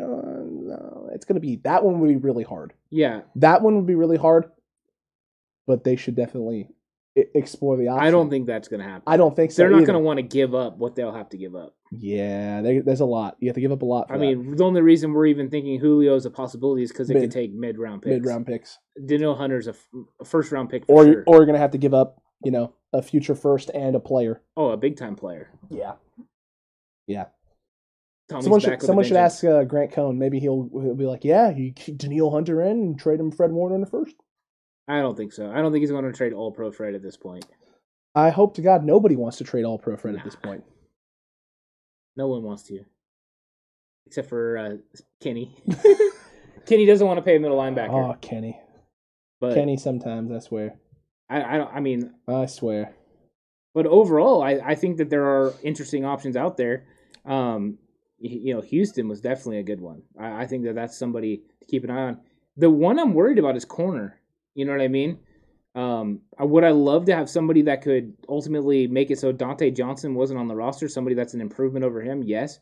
Um, but I mean, I think they're planning on going with E-Man as a starter. It looks that way. And if they are, then there's no re- Sherman's not coming back.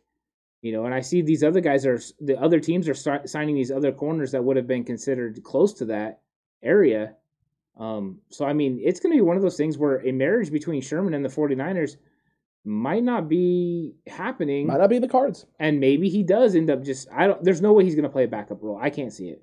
So I try You to don't see it at all. I tried to talk myself into it and I couldn't. Made made conversation with myself. Ant and I'm I like, have had this conversation off stream and off videos Yeah. before where I've said that maybe this is the maybe Richard Sherman has had his come to Jesus moment, his aha moment, as it were. He's a smart guy. Um, he doesn't want to not play in the league still. He still wants to make some money. He can still make really good money in the league being a backup Yeah. or being a guy who plays situationally. And I've mentioned that to Ant, said, you know, maybe he just maybe he's had that moment where he's realized it, and Ant under no circumstances is ready to to buy that to be the case. No, I'm not. I'm not at all. I do like what Fable said about uh, none of the guys having championship rings and they'd be willing to play for um little. Yeah, we talked about this before, kind of that Rickey Jackson 1994 um where they come in play for you know cheap to win a championship. There are guys who are going to get to that point. If they don't get the deal that they want, they'll be more willing to make a champ, you know, to win a championship and play for less, but they're always going to try to get as much money as they can first. Um, but yeah, I think that's 100% that could happen. I disagree with you, Jag. What I disagree with you on that there. He said, Don't you think it seems very every year we end up paying out so much money on players that get injured and then we have to scramble to get a player to fit in our system? No. I don't think that happens Well, every I- It I didn't th- happen in 2019. I think if you're looking at it in a vacuum, then you then you're right. Yeah. Because you you paid Dee Ford, you paid Jimmy Garoppolo, um, you you know you've paid some of these guys and they haven't been able to contribute. Uh, Weston Richburg, um, but I think it's the hype McKinnon. So when you look at it that way, yeah, there's been a lot. But when you, I guess it's the high price guys Oh, that no. have kind of not worked out. Is it though? I mean, over the last three, four seasons, right? They've brought, they have signed north of 300 players. Yeah, We're talking about five? but we're talking about the big I, name guys. I get that they're the big name, maybe bigger money guys, Right. may, maybe bigger money guys, but we have plenty of other big money guys on the roster who played games and were healthy. Well, the guys that it's worked out for are, you know, guys like Kyle Juszczyk. It's worked out. Hmm. You know, we brought him in. Richard Sherman, overall, he got hurt, but it worked out because 2019 was so great. Hmm. Um, I would say the same thing for Jimmy though, because 2019, the way Jimmy played, I, I get that last year happened. yeah. But I mean, let's let's be honest. Last year was just a snowball effect of awful. But you were expecting great years in 2018, 2019, and 2020. 2018 fluke, 2019 everything that Niner fan hoped for, 2020 a compound of issues. Yeah. But a lot of those I- issues aren't on. I, none of Jimmy's injuries are because of Jimmy. I know, but I, I think I can see how Jag is looking at it. I, I get that. Yeah. Because it is, if you really start looking in a vacuum, all those names are the big names. All their lower underrated signings have worked out fantastic. Mhm. Jason Verrett, injury guy, it's worked out Fantastic. fantastic. You know, trading for Trent Williams looks like it's going to work out fantastic. Richburg looking in like- small premise was was good. 2019 when he was healthy was good, but once again, a guy that just you know couldn't beat the injuries. I mean, yeah, that's how it looks. But that's also the same thing we were D saying. Ford 2019, phenomenal. Well, you're also looking to th- you could say that about the 49ers first round picks, right? Because they had Solomon Thomas, you know, that was not good. yeah, and then they had what's the linebacker's name uh, from Alabama? Reuben Foster. Reuben Foster. Thank you. Um, it so glaring. It was glaring because of that, but everyone since then has been pretty good. Uh, And here's the thing: you can mitigate some of the damage of your first round pick not hitting by smashing a grand slam in the fifth, in Yeah, the fifth round with a Fred Warner and George Kittles and things of that nature. right. Like you can you can make up for the fact that you didn't hit in that first round. And like let's be honest, I had this conversation with a guy who said everyone's on Solomon Thomas. Solomon Thomas Thomas wasn't that bad. And I and I had to have that conversation with him. It's like my argument isn't that Solomon Thomas Thomas isn't that bad. Solomon Thomas is a solid NFL player Mhm. who's going to probably play for 10, 12 years in the league. Yeah, He's not a top 5 pick. Agreed. That's the problem. I think the, the only problem with Solomon Thomas is that we spent a fifth round, like with a pick five overall. I think is what it was, or was it seven? it was third. It was third. Okay, We traded back. Just that's right. That's right. So, uh, so we get him third overall, right? yeah. He didn't produce. He he produces like a late first, second round, third round guy. That's what he is. He was a back end of the Yeah. first round, second round talent. Well, production wise, what he's done so far, um, and it just hasn't hasn't worked out. And part of it is, like you said in one of our in our Gold Rush video, we are talking about him a little bit. He's kind of a tweener. He's that tweener role. Yeah. And if you would have flipped him and Kittle, and Kittle would have been the third pick, and, And he he would have been a- the fifth round, everyone, no one would bat an eye. I'll be honest. When you said he's not that bad, all I kept thinking was the fact you have to say he's not that bad. Probably means Diddy he's Dab dab Bad. Um, that was the first thing that popped in my head. But you're right. I mean, all these things, hindsight is 2020 and you're looking at it. Um, but the 49ers overall have made great strategic moves, and I think they have learned from their mistakes. They were trying to catch lightning in a bottle and sign guys that maybe had injury concerns so they could get very great, you know, very good talent in there and play at high levels without having to pay as much with some of the guys. And then some of the guys, they just knew they needed guys. They needed key guys in certain spots. Weston Richburg, they needed. Kyle Juszczyk, they needed. They were looking for a quarterback, and it was going to be Jimmy Garoppolo or it was going to be Kirk Cousins. And it just happened to be Jimmy Garoppolo because he was available early. So, Thank God, by the way. yeah. Thank God. People are upset right now about uh, Jimmy. Can you imagine if it was Kirk? Oh, gosh, yes. Folks, can you imagine if it was Kirk? Oh my word. Oh my word. Megan had asked a question earlier, and we Okay. didn't we didn't talk about it. Yeah, let me know if we missed any questions. Uh, she said, "Okay, real talk," which means you know she's serious. She Oh. never says real talk. Real talk, yeah. Okay. In their prime, Brady or Montana, who do you take? She feels like she already knows the answer, but she's curious to see if there's any surprises. Montana. I don't even have to think twice. You put Montana in this era, Montana wins more championships and does more things because he wouldn't have got hurt because he would have been protected by the NFL. I mean, it's just it's a different era in a different world. That's why I don't really like comparing people from different eras because I think you look at Montana in his era with different rules and the quarter uh, the even the receivers were able to get mugged. It was a different type of football compared to now. I think Tom Brady is great now. I think Joe Montana was great in the 80s. I think you just have to keep people into the realm where they were. I think really, you know, if you're looking at it, that's how you should look at it.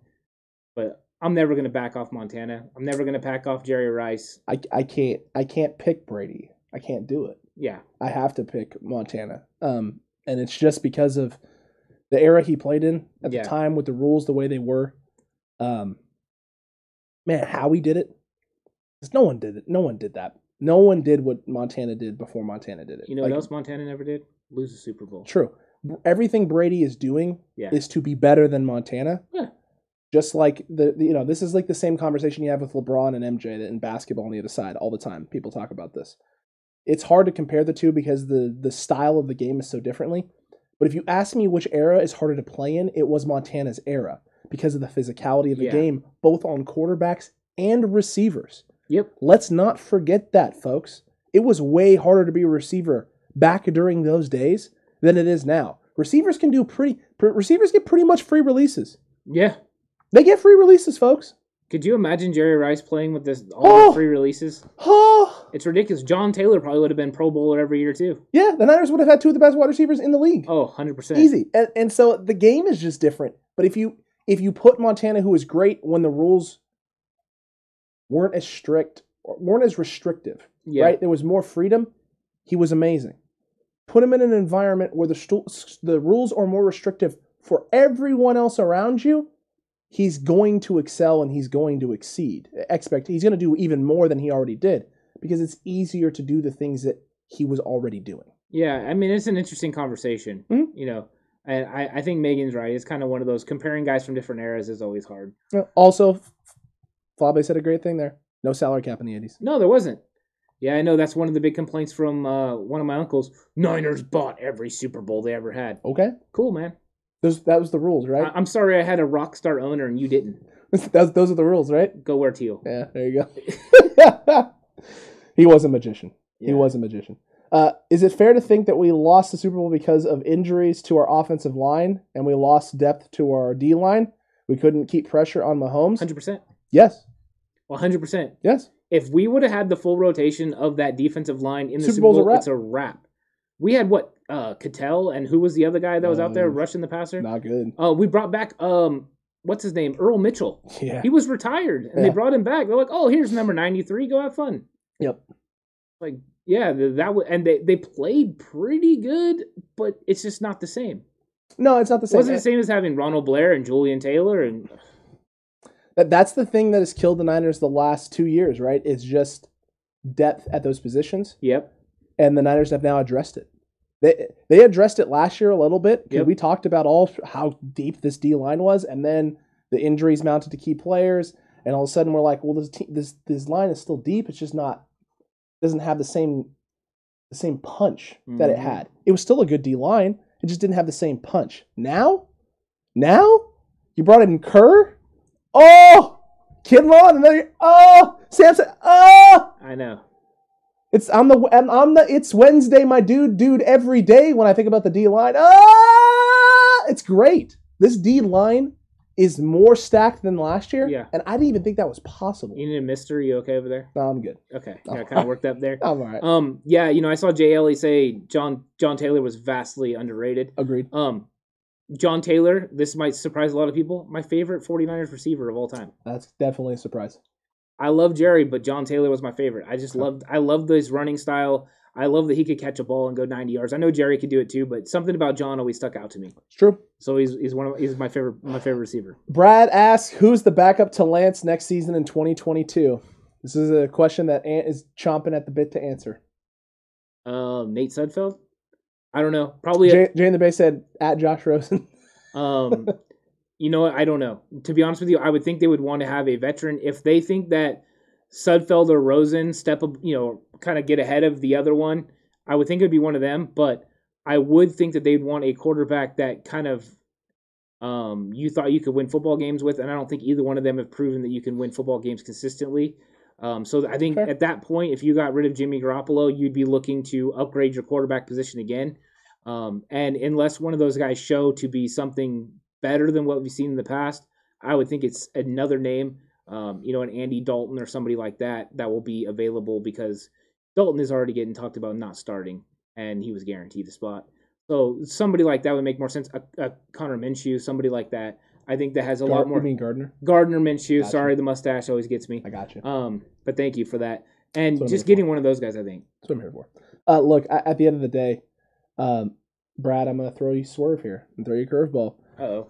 And Ant knows what I'm doing, and it's Jimmy. Jimmy's the starter in 2022, and Trey's still the backup. Nope. I'm gonna ride that until it doesn't happen. So there you go. There's that. Uh, if if it end, does end up happening, uh, the Niners are gonna end up signing a, a vet presence, and let's just hope to God it's not Blaine Gabbert again.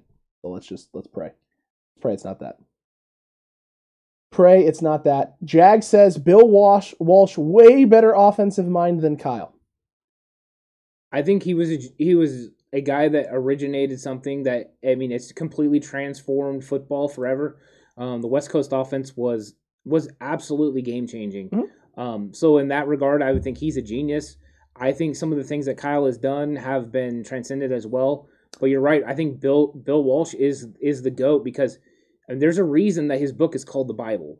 Um, when it comes to coaching, that is I've read that book. It's fantastic. It is a great book. Um, Bill Walsh was was just I mean crazy smart. The way he approached football had never been. It was all about how hard you could hit someone, banging heads, you know, all that. And he he put a real science to it and made everything. It was like poetry, and my my, that's enti- what I like. my entire coaching philosophy as a basketball coach shifted after reading that book. I was a young, I was really young when I started coaching. I was 17 when I started coaching, and I, when I started as like uh, someone in a position of actual like decision making was 17. yeah, Uh, and I read that book, and then my entire philosophy in terms of how I wanted to approach coaching changed. Right, it went from you know winning and working really hard all the time to well, no, we need to emphasize and focus on certain things. Uh, it's got to be about the process. yeah, Um, the key thing from that book of his, and that one of the quotes that stands out, and you posted it actually the other day. You Mhm. posted it, and I was like, man, that that is the quote. yeah. because If you that's follow quote us that- on Instagram, you can it see is. Hey, you should go follow us on Instagram right now. We have an Instagram page. You should do, go do that this moment. Um, it's basically to sum it up without having to quote it directly. It focuses and centralizes on everyday improvement. You want to get better every day. If you're doing that, then your team's going to be successful. That's the the basic premise.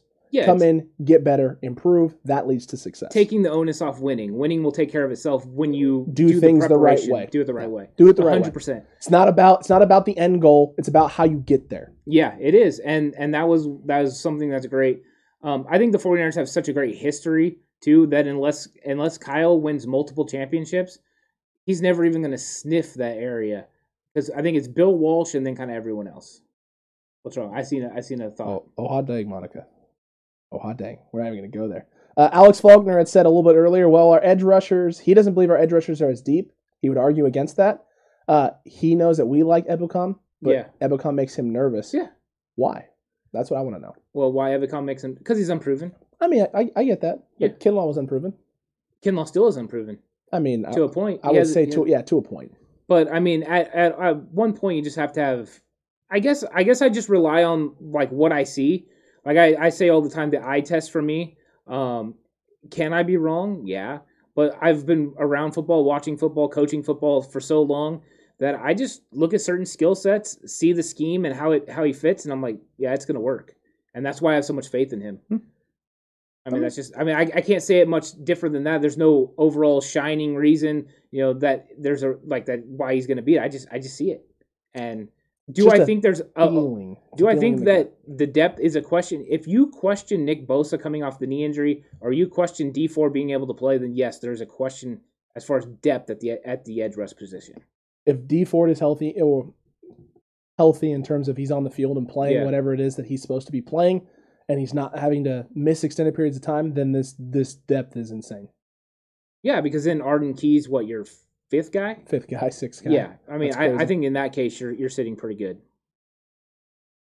Uh, Megan, I do get very excited all the time. Mike Shanahan learned concepts from Bill. Don't you think John Taylor would be our number one wide receiver back then? I don't know about that. Jerry's still Jerry. About when now, or is he saying now? Now, Yes, probably. And I think if John Taylor At was this on this point in time, was- yeah. if he was playing today with his skill set on this roster, he would be wide receiver one. If there's no Jerry Rice, yes. Jerry Rice said if John Taylor wasn't his teammate, John Taylor would have been a number one receiver on all the other teams. probably. I think he would. I it, it, it he was always open. Well, he Always. he was he would have been a perfect Shanahan guy because he catches the ball without slowing down. Yeah. that's why he was perfect for Bill's offense. It's true. And he broke tackles and he was faster than anyone thought. He was. Plus, let's be honest, in the punt return and kick game, Yeah, he was nice. He was nice. dude. he was real nice. He was nice. Uh, I think Bill Walsh was better adapting his offense to fit his quarterback strengths. Kyle seems more rigid to me. Uh, I, I think it's a little too early to tell at the moment well. because Kyle's still growing as a coach. He's not. He's not quite there yet. People people forget uh, Kyle Shanahan's not like he's not 50, 60, been doing this Yeah. for 20 years as a head coach. This is his first stop, folks. This is the first stop. With time, I think he gets better. Of course, he's not Bill Walsh yet. When Bill Walsh took over, Bill Walsh had been coaching forever as it was anyway. Yeah, but that was his first head coaching job. It was, but he had loads of experience by that point. The- the- Bill Walsh was an older, wiser man than most people people were at that time. well, he was a man also with a chip on his shoulder That because too. he'd been he'd been uh, done wrong by Paul Brown, and he was out to prove that you know he he was going to get it done. Correct. And he had the perfect owner to do it. But Bill Walsh hit on his quarterback right away, true. and that's the big part. I will say this: if Kyle Shanahan had Joe Montana or Steve Young, he wouldn't be as rigid. And that's what I'm hoping with Trey Lance is Very that he sees that this guy has these other abilities and he's going to take advantage of. The fact he was drawing up new plays, leaving Justin Fields pro day, makes me think he has wrinkles for Trey Lance and the offense is going to expand because a great coach looks at the talent of the team and then uses things you know that are, are really good for his system and, and evolves his system to fit the talents and abilities of his players. I, I agree, and I think that's every every great coach does that. 100%. You don't try and make your players fit you. You make what you need to do or what you want to do fit the guys around you. Yeah. Um, and I think Kyle has done that. Can he do a better job of it? You always can as a coach. It's just a matter of finding the right way to implement it. Yeah, and it's also finding adjusting to what you see. I mean, it is it is a learning experience. Oh, Figuring out what other teams are going to do and how they're going to play you, and like you had it in your mind that this was going to work. Um, and maybe it'll maybe it works now once you've tweaked a little something. Monica and uh, Megan, you're gonna make me blush. You need to stop. Kyle about to show off this year. Eugene, probably. I, I would I would think so. And if he gets Julio, he really about to show off. Yeah, I think they are a just over 30 points a game team Yeah. if everyone's healthy. Um, if you get Julio, I think they're a 35 point game, a game team. I, I think they can put up that many points because I think that defense is also going to shut people down. Mhm. Um, so you're going to have a lot more And there's al- opportunities. there's also less pressure on the defense to shut things down. Also, yeah, if your offense can put up that points, your defense can take a sigh, like a, a big deep breath, knowing that you know not every possession. It's not 2020 where you have to get a stop because you don't know if your de- if your offense is going to be able to push the ball downfield or if they're just going to give it away. yeah. Right? You can you can have some blunders defensively because your offense can make up some of that some of that some of those errors. They can put you in better positions. If if the 49ers get Julio Jones, 100% Jimmy Garoppolo will throw downfield more than ever. 100%. 100%. He's going to have someone that he that he knows he can put Well, the ball and he'll to. be able to get Brandon Aiyuk down the field as well. that true. That's going to open up Huge. uh, Aiyuk's ability to he he didn't play very much with Brandon Aiyuk last year. Mm-mm. Now, that's the thing I'm most. I think that's the thing still that 49ers fans haven't quite wrapped their head around yet is you're going to have Jimmy with all of these weapons Yeah. for the first time. For the first time. For for a first time when he's uh, you know at, you know healthy and they're healthy. Mhm. Yeah. Yep, 100%. Uh, listen, th- there was another one. Where's Jay Ellie's comment at? Thoughts on Arden Key and Mor- uh, Maurice Hurst? Are they going to be How are they going to be using this team, and do they make the team? I seen I seen that there's now a push for Maurice Hurst to not make the team. I've seen that lately because of the the talk about Kevin Givens. Um, I will say this: I think that Maurice Hurst and Kevin Givens are going to make the team because I think Hurst is going to play more the three tech behind Kinlaw, and I think that um, you know Givens is going to play behind DJ Jones, and, and they're going to have Zach Kerr. I think Givens can play both spots, so he has some flexibility. Uh, I think your say Kentavius Street is gone. And then I think Arden Key and Maurice Hurst will both make the team if the roster stays as is. If they bring in other guys, there's no guarantees. Correct. If as what we've talked about with Arden Key before, he's a good base four three defensive end.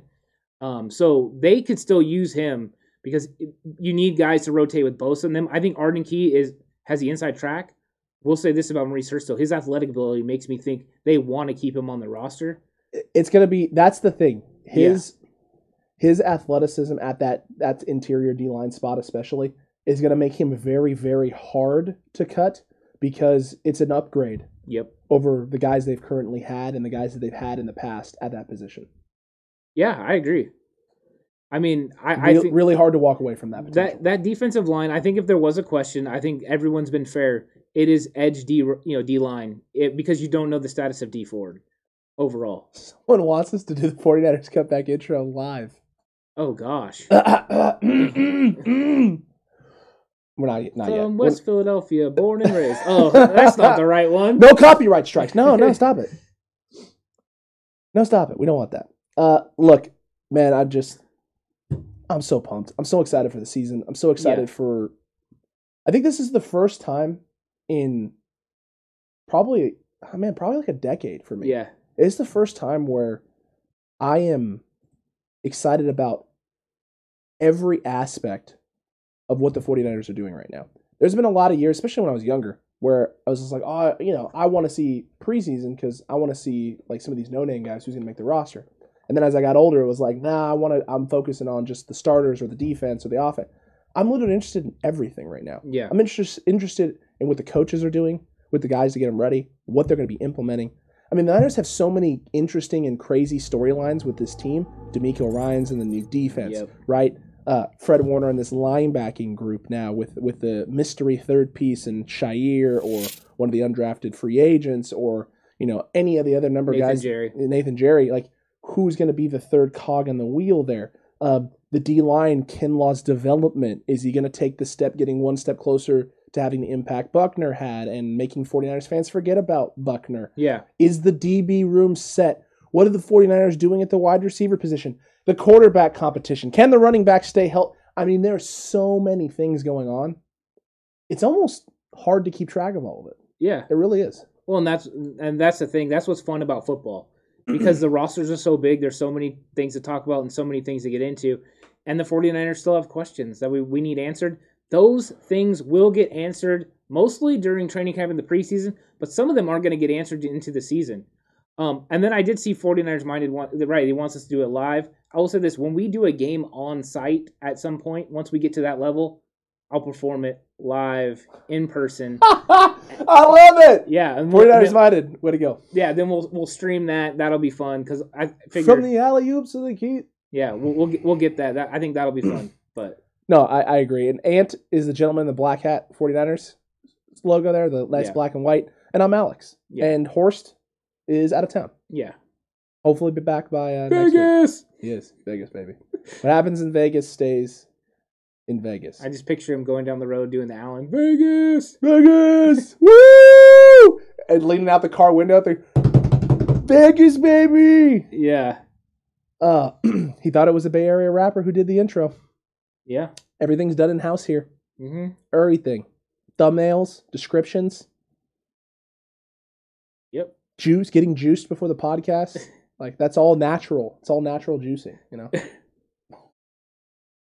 no performance enhancers used here. Uh my goodness gracious. Uh I, I'm just I'm excited. I'm excited. And we got a lot of good things. And we got a lot of the great things coming up here on the podcast too. We do. Um, we got a lot of great content. We're expanding in ter- our catalog in terms of what we're going to be covering and what we're going to be doing. Um, you know, you want to hit that subscribe button because who knows? Maybe we got a Madden league potentially starting to sprout up here, and we're going to be starting that. Anyone who likes playing Madden, who knows? Maybe you get to run the sticks with me, and we talk a little trash and have a little fun and cover and talk about some of the games on the channel here. Uh, potentially fantasy football as well. That's in the works. So if you like fantasy football and you enjoy it, and you're not like Anthony, who doesn't like it at No. all and hates it, uh, you know, maybe you want to subscribe here Well, because we're gonna have some of There's a real reason why I don't like it. Uh, it's because you I don't ever want to root against, my the team, 49ers, Yes, and I don't. I don't want to have to have Russell Wilson and be like, dude, I need Russ to get 300 yards, Listen. but don't win, don't beat the 40. I can't do that. listen.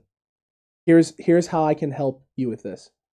Okay, we can have a special episode here on the 49ers Comeback. It's called "Drafting for Fantasy to Support Your 49ers." No. So you can draft every you can draft players that aren't going to be playing against the 49ers or if you do draft players that are playing against the 49ers, you can implement Alex's personal draft plan, which is you intentionally target certain players so that when they play the 49ers, you get to bench them guilt-free. No, see, because I want to win, I want listen, dude. I am like, you can ask Megan. I finish in the top 3 of our fantasy league every year. dude. I am like the Hawks from Mighty Ducks. Okay, it's not worth winning If you can't win big. That's me. I'm not that way when it comes to fantasy football. I- I, I care about the W Yeah, And if I can get the W without having to sacrifice for my team on Sundays, then I will 100% do it. I just don't take the chance. I don't have to take the chance because it's called strategery. Yeah, well, it's also called cheating and rigging it in your favor. Oh, how dare you, sir. I had to. I had How to do it for dare you. I had For to do it for Horst. Matt right now is pumping his fist watching this at home. You big jerk. You big jerk. Um, listen, like, so yeah, we got that coming up. Yeah. Um, you know, you heard us shouting out Jay in the Bay. Maybe we got a collab coming up with Jay in the Bay that you're going to want to be a part of and, and be on.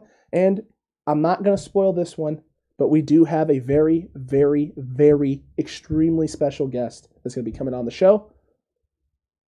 But we're not going to say who. You're just going to have to wait to find out. So smash that subscribe button. It- yeah, it's it's a it's a big one for us because we're very big fans of him and his show. So the fact that we're going to get to have him on, have a nice, wonderful, fun conversation and a long one, um, we're really excited about it. yeah, and I think we're just expanding in the normal expansion. Um, but I mean, really, what I enjoy the most is all the all the people that are in the chat, all the people that are here every single week and ask the questions, and that's really that's really what's getting us going with doing this because, um, yeah, I mean, I've been I've been sitting working on some stuff. Like we we've kind of dropped a little bit, right, Alex? That we're going to be dropping merch pretty soon. That as well. That's the other thing you get to look forward to is merchandise. And in fact, who knows? Hopefully by next Friday, you'll get a sneak A sneak peek, peek, yeah. at some of that merch. I, I mean, it's, it's going to be. I, I'll tell you what. Ant has been grinding really hard on the merch front Yeah. because I've been focusing a little bit more on on other avenues of things that we're trying to expand into. Ant's been grinding. The stuff looks great, and now it's just about putting it together Yeah. and putting it into, you know, like the actual picture. We got some sample stuff coming, so we'll we'll see what happens. We're very excited about it. Uh, but man, I'll tell you what, if this stuff hits and pops, you guys are gonna love this because everything looked Everything looked legit. It looked sick. Yeah, and I got some new stuff that you haven't seen yet. Ooh, I can't wait. Inspiration has struck. Uh, I got some real good stuff. I've been checking out some of the other uh, the other stuff, and I'll just say, I- I'm I'm kind of like our stuff better. My problem is I want one for everything for me, and That's true. uh, That's I- true. That's real. I was looking at him. I was like, oh my gosh, I want all that. Hey, uh, Gary, it's not Horst. Horst is not a special guest. He's, no, it's he's, not. It's not Horst. Um, and in terms of Megan, Megan asked, when's that show coming out? Uh, we're not going to say quite yet. Yeah, we we We're not gonna say. We're not gonna say yet. Um, We kind of want to see how it goes because if it goes great, we're not going to want to wait. And if it, it goes good and go, goes well, then we're going to want to probably isolate it in its own thing. mhm. Um, and when most people can watch it because we want everyone to be able to see it because I, I- I feel like it's going to go really well. Yeah. I'm really excited for it. Um, and I see people lo- laying out guesses. You're not getting anything from us. JLA, I see you Hey, out there. hey, You're not getting anything. Eugene, I see you with Grant. You're not getting anything. You might us. as well call us Shanahan and Lynch because we got no leaks. No leaks. None of you are going to know. You're not going to know until it releases. I, I will We'll say probably a little bit of promo stuff before before it releases. maybe like a day or two Yeah, before it comes I out. think so. You'll know, but you're not going to know until we want you to know. All right, we're taking a play, page out of the playbook. We do want you to know though that we are going to be working with Jay in the Bay. That is coming out sometime next week. yeah, we will be working with Jay in the Bay. So shout out Jay in the Bay who's in the chat tonight. Uh, I gotta set the time with him after this. That's why I said check your DMs, man, because because we're coming. Um, oh goodness gracious! Oh Jesus, Kenny. No Sharda. He's very slow. Listen, I, I'm no comment. No, no comment. No comment at all whatsoever. but it made me laugh. it made me laugh too. Uh, look, it's gonna be it's gonna be a lot of fun. We got a lot of things coming your guys' way. Um, we're reaching out to a lot of different people, trying to do more collab stuff. So one of the Yeah. one of the things that was on our list for expansion was collabing with more podcasts and more people. So that's gonna be coming up. So you're not gonna want to miss any of that at all. It's gonna be a lot of fun.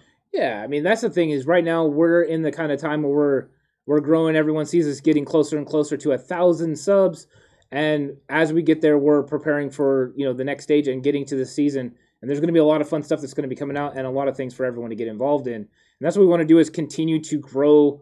You know what we've been doing, the you know the cutback crew, and just get everyone involved and everyone excited about what's going on and what we're doing. And that's the, that's the best part is the interaction. It really is. That there's nothing funner. That that's part of the reason that we started talking football in general is because we love football. You know, I know Monica asked in our comments, and I haven't had a chance uh, to you know to message back on YouTube. Is how we met because some people know we how we met, but some people don't. Um, I was a coach. I mean, and I met Alex. You know, out there he was playing, and that's how we met. And he kind of knew who I was already. Um, and then pretty soon he was coaching with me. But him and Horse met in high school. You know, and all of us have been coaches for many years, and, and really doing that. Um, I spent 20 years coaching football. Um, you know, decided when the whole COVID thing happened that you take a step away. Um, been getting some offers, uh, turning them down because this is this is what I'm enjoying doing right now. But uh, yeah, it, it I think it's it's that's how we met, and so it's it's and we've I mean since then that's what we do. We talk football, we talk sports, and we just have fun. It's been mostly football. It has. It has been mostly football, Well, but we, we would talk other things. And I, Yeah. I've I've delved into many different avenues coaching football, uh, high, whether it was high school football immediately after getting done playing in high school, to high school basketball, yeah, um, and back and forth with you, whether it was high school football or youth or wherever else we were doing. So we've known each other forever. Um, and originally, fun fact, I originally wasn't on the podcast. No, It was something that Ant had told me he was going to do with Yeah. with Horst, and I was super excited for him because I was still coaching at the time hmm and there was no way for me to get it done. And then COVID kind of happened, and my time got freed up, and my school wasn't having sports, yeah, and they kind of both were like, "Hey, you want to do it with us?" And I was like, "Why not? Let's do it." I know. Crazy to think the first episode is me alone on the Anchor app. It's true. Just that's that's it. And that's how far start. we've come too. That's how far we've come. In literally a year from you doing Yeah. the first episode by yourself on Anchor Yeah, to within like what four months after that. I've been on like two or three times Yep. to our first YouTube video or first YouTube podcast, not Yeah. even video podcast. yeah. to like a month and a half later, our first YouTube video, to now videos daily with a live stream on Fridays. Yeah, it, it's, It's fun to crazy. it's fun to see it all it all come to fruition and everything we were thinking and doing. Um, People love weird looking dudes. You're funny, Tommy. are they talking about you? I'm assuming so. It has to be the nose. I couldn't agree more, Tommy. has to be. Everyone is still, still trying to figure out who it is. I'll tell you what, you won't know until we want you to know. And you know what? That's the way we want it, and that's going to be a lot of fun that way. Well, hey, Eugene, we appreciate Thank that a you, lot. Eugene. I appreciate it. And Eugene, if you don't follow him on Twitter, give him a follow. Always great content as far as he brings up some good points on the 49ers. And We've had some good conversations on there. Um, big time follow. If you haven't had a chance to do that, do that. Mm-hmm. Um, I see entertaining. 49ers minded asses, where are we located? We're in the Central Valley. Um, we're in a town called Lodi. It's near Very- Stockton, Sacramento. We're in between that. Um, but we are about an hour, hour and 20 minutes from um. Levi's. Yeah, Yeah, Levi's. Levi, So, yeah. I mean, if you take a party bus, it's like an hour and a half. So that was a fun, that's a fun trip. It's true. I, I enjoyed it. You're a good looking guy. Shut up. The nose is not big either. Ooh, is that from Megan? No, I was from Tommy. Tommy. Well, I appreciate that. Tommy, Tommy. I- I letting you appreciate know that. You're Hey, loved. Tommy, do me a favor. The next time you're on Grant's show, tell him how much prettier I am than him in a in a tracksuit. The next time you're on the cone phone, be like, "Hey, listen, I know this guy named Alex. Everyone jokes about him having a big nose, but I had to tell you because I saw him the other day. I'm gonna wear. By the way, I, Well, I'm gonna wear a tracksuit. Is today. Tommy allowed back on Grant show? I, I don't know. He's still timeout Tommy. I That's think. true. He, he might still be timeout Tommy. He might. He might just be. It's Jimmy G. Itchy. Ah, I mean, you, may, you better subscribe. If you haven't subscribed, you better hit that subscribe button. James. It's not. It's Gary. It's definitely one thousand percent not Josh Rosen. We can confirm that right now. And it's not Josh Rosen No. under any way, like any circumstance. At at this point in time, Josh Rosen has no plans to be on this pod. In fact, we reached out to Josh. Ro- we didn't reach out. to We Josh didn't reach Rosen. out to Josh No, we didn't. We didn't do no. that. We didn't do that. Oh my gosh, that is better than Grant's. I will give you that. Your give you hair? that. Yeah, for sure. I've never broke down the hair. Do we need to have like a film study? Maybe we need to have a film study of Grant's uh, yeah, hair? mine versus Grant's. That'd be good. Yeah. Be a good episode. Everyone would totally watch that. Everyone will totally watch that. Alex is Jimmy G's brother. There it is. There it is. There it is. There it is. Oh, okay. So he he is off. Uh, he's off timeout. Oh, nice. Gra- Grant apologized. Oh, he actually apologized Wow. to Tommy. That's okay. impre- well, Tommy's back on the cone phone. I like it. Tommy, get on the cone phone right now. I don't know about right no, now. but he doesn't do the cone phone right now. Um, it isn't I see. Caleb asked if it's Rombo. Uh, we're not gonna we're not gonna say No. if it's Rombo or not. We do like Rombo. Love Rombo. Yeah, I appreciate the way that people just take over his chat. Love it. It's kind of interesting. Yeah. By the way, it- yeah, we We've should- never done that. No, we've never done that. Hold on. Is, is, is he, is he streaming right now? Maybe we need to throw it off to, to Rombo. You can do Oh, okay. Oh, he is. Hey, uh, He is. 49er Minded is out in Roseville. Oh, Def- sweet. Definitely know Roseville. Yeah, we know Roseville very Yeah. well. Very nice. Very so, well. So he, yeah, he's he's he's close. Luigi, I like it. Lynch, go big. Who knows? Maybe it is. Whoa, John Lynch, huh? On the on the show, Hold on. Let me, like let me let me turn right real quick. Let me turn right. I can't turn left. the blue steel. It's back. I like that. Maybe. Said my eyes were closed because I'm weird. uh, bring him on at the end. Oh, that would be really bad. Yeah. Josh Rosen right at the end of the episode, Gary. I, I think since there's so much talk about the hair, if the Niners win the Super Bowl, we shave your head. No, absolutely not under no circumstances. No. Mm-mm, nope. See, this is the thing. I've had this happen Ooh. plenty of times. I've had this happen plenty of times. Teams that I've coached, Yeah. right? Coach, if we go to state, we just shave your head. No, No. under no circumstances. Right. I expect it. I Why, expect why would I do something? Yeah, no, no. Uh, Lou G says he's from Modesto. Oh, I like out. it. Yeah, Modesto. Oh man, that's not our joke. Someone from Modesto made that joke. True. Lou. Someone from Modesto made that joke to It us is. about the, his hometown. So it's like, oh my goodness. Megan, hell no. I agree. Thank you, sweetheart. Thank you for coming to my hair's defense. I appreciate it. No, no, no shaving of said head under any circumstances. Yes. circumstances. It is very hot. Um, No, we don't need to do it.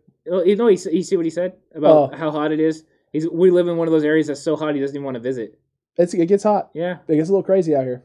I mean, Cali- today was uh, actually a nice day. It was like what ninety five with a little bit of a breeze. And there was a br- I I I took my my daily Yeah. run at like four forty five today, like right before we we Yeah. came over here for our pre production show meeting. Uh, wasn't that bad. I was expecting it to be a lot worse. It wasn't that bad. I was lounging outside with some ex co you know ex work coworkers, and yeah, it was nice. It was it was it was enjoyable. yeah, uh, Fort Hours Minded. That's going to be a, a problem for us at some point. Is the mods too? This is getting people to mod. We got people who want to do it already, so when the time comes, we'll have to figure that out. But yeah, no, he's got he he, he gets a lot of activity, so that that can be a big problem. Gary, under no circumstances, a mohawk. I rocked the mullet in '96. We'll never do it again. Mm-hmm. I have a Thanks. mullet. Thanks, Dad. I enjoy it. I'm not a big fan. Yeah, I have like the new stylish mullet though. Not Oh, okay. like you know. That's smart. Yeah, That's that's smart. I have had a mohawk before. I didn't know that. Yeah, I had a flat top before. Okay, Yeah, okay. I got I got paid Hey, twenty dollars if you get a mohawk. I mean, if you get a, a flat top. I mean, I was like, cool. It was like a week. It was gone. I had twenty bucks. Full off a bead of sweat just formed on my forehead, just thinking about 95 degrees. That's funny. That's good. That's good. Yeah, no, it's it's it could be it could be pretty Well, hot. Yeah, it, it I mean, It that's what's bad. bad. is 95 is comfortable. I'll tell you what's bad is when we would play football. Oh. When I was in high school, it would be 105 to 110 in pads. That's why the Niners couldn't have training camp at UOP anymore. That's part of the reason. It Yeah. was super hot. It's super hot, and I'll tell you what too. That's that's the other thing. I, I got to give credit to California teams, especially man. In- the summertime, not Southern California teams because they don't they don't deal with the same level of humi- heat and things of that nature.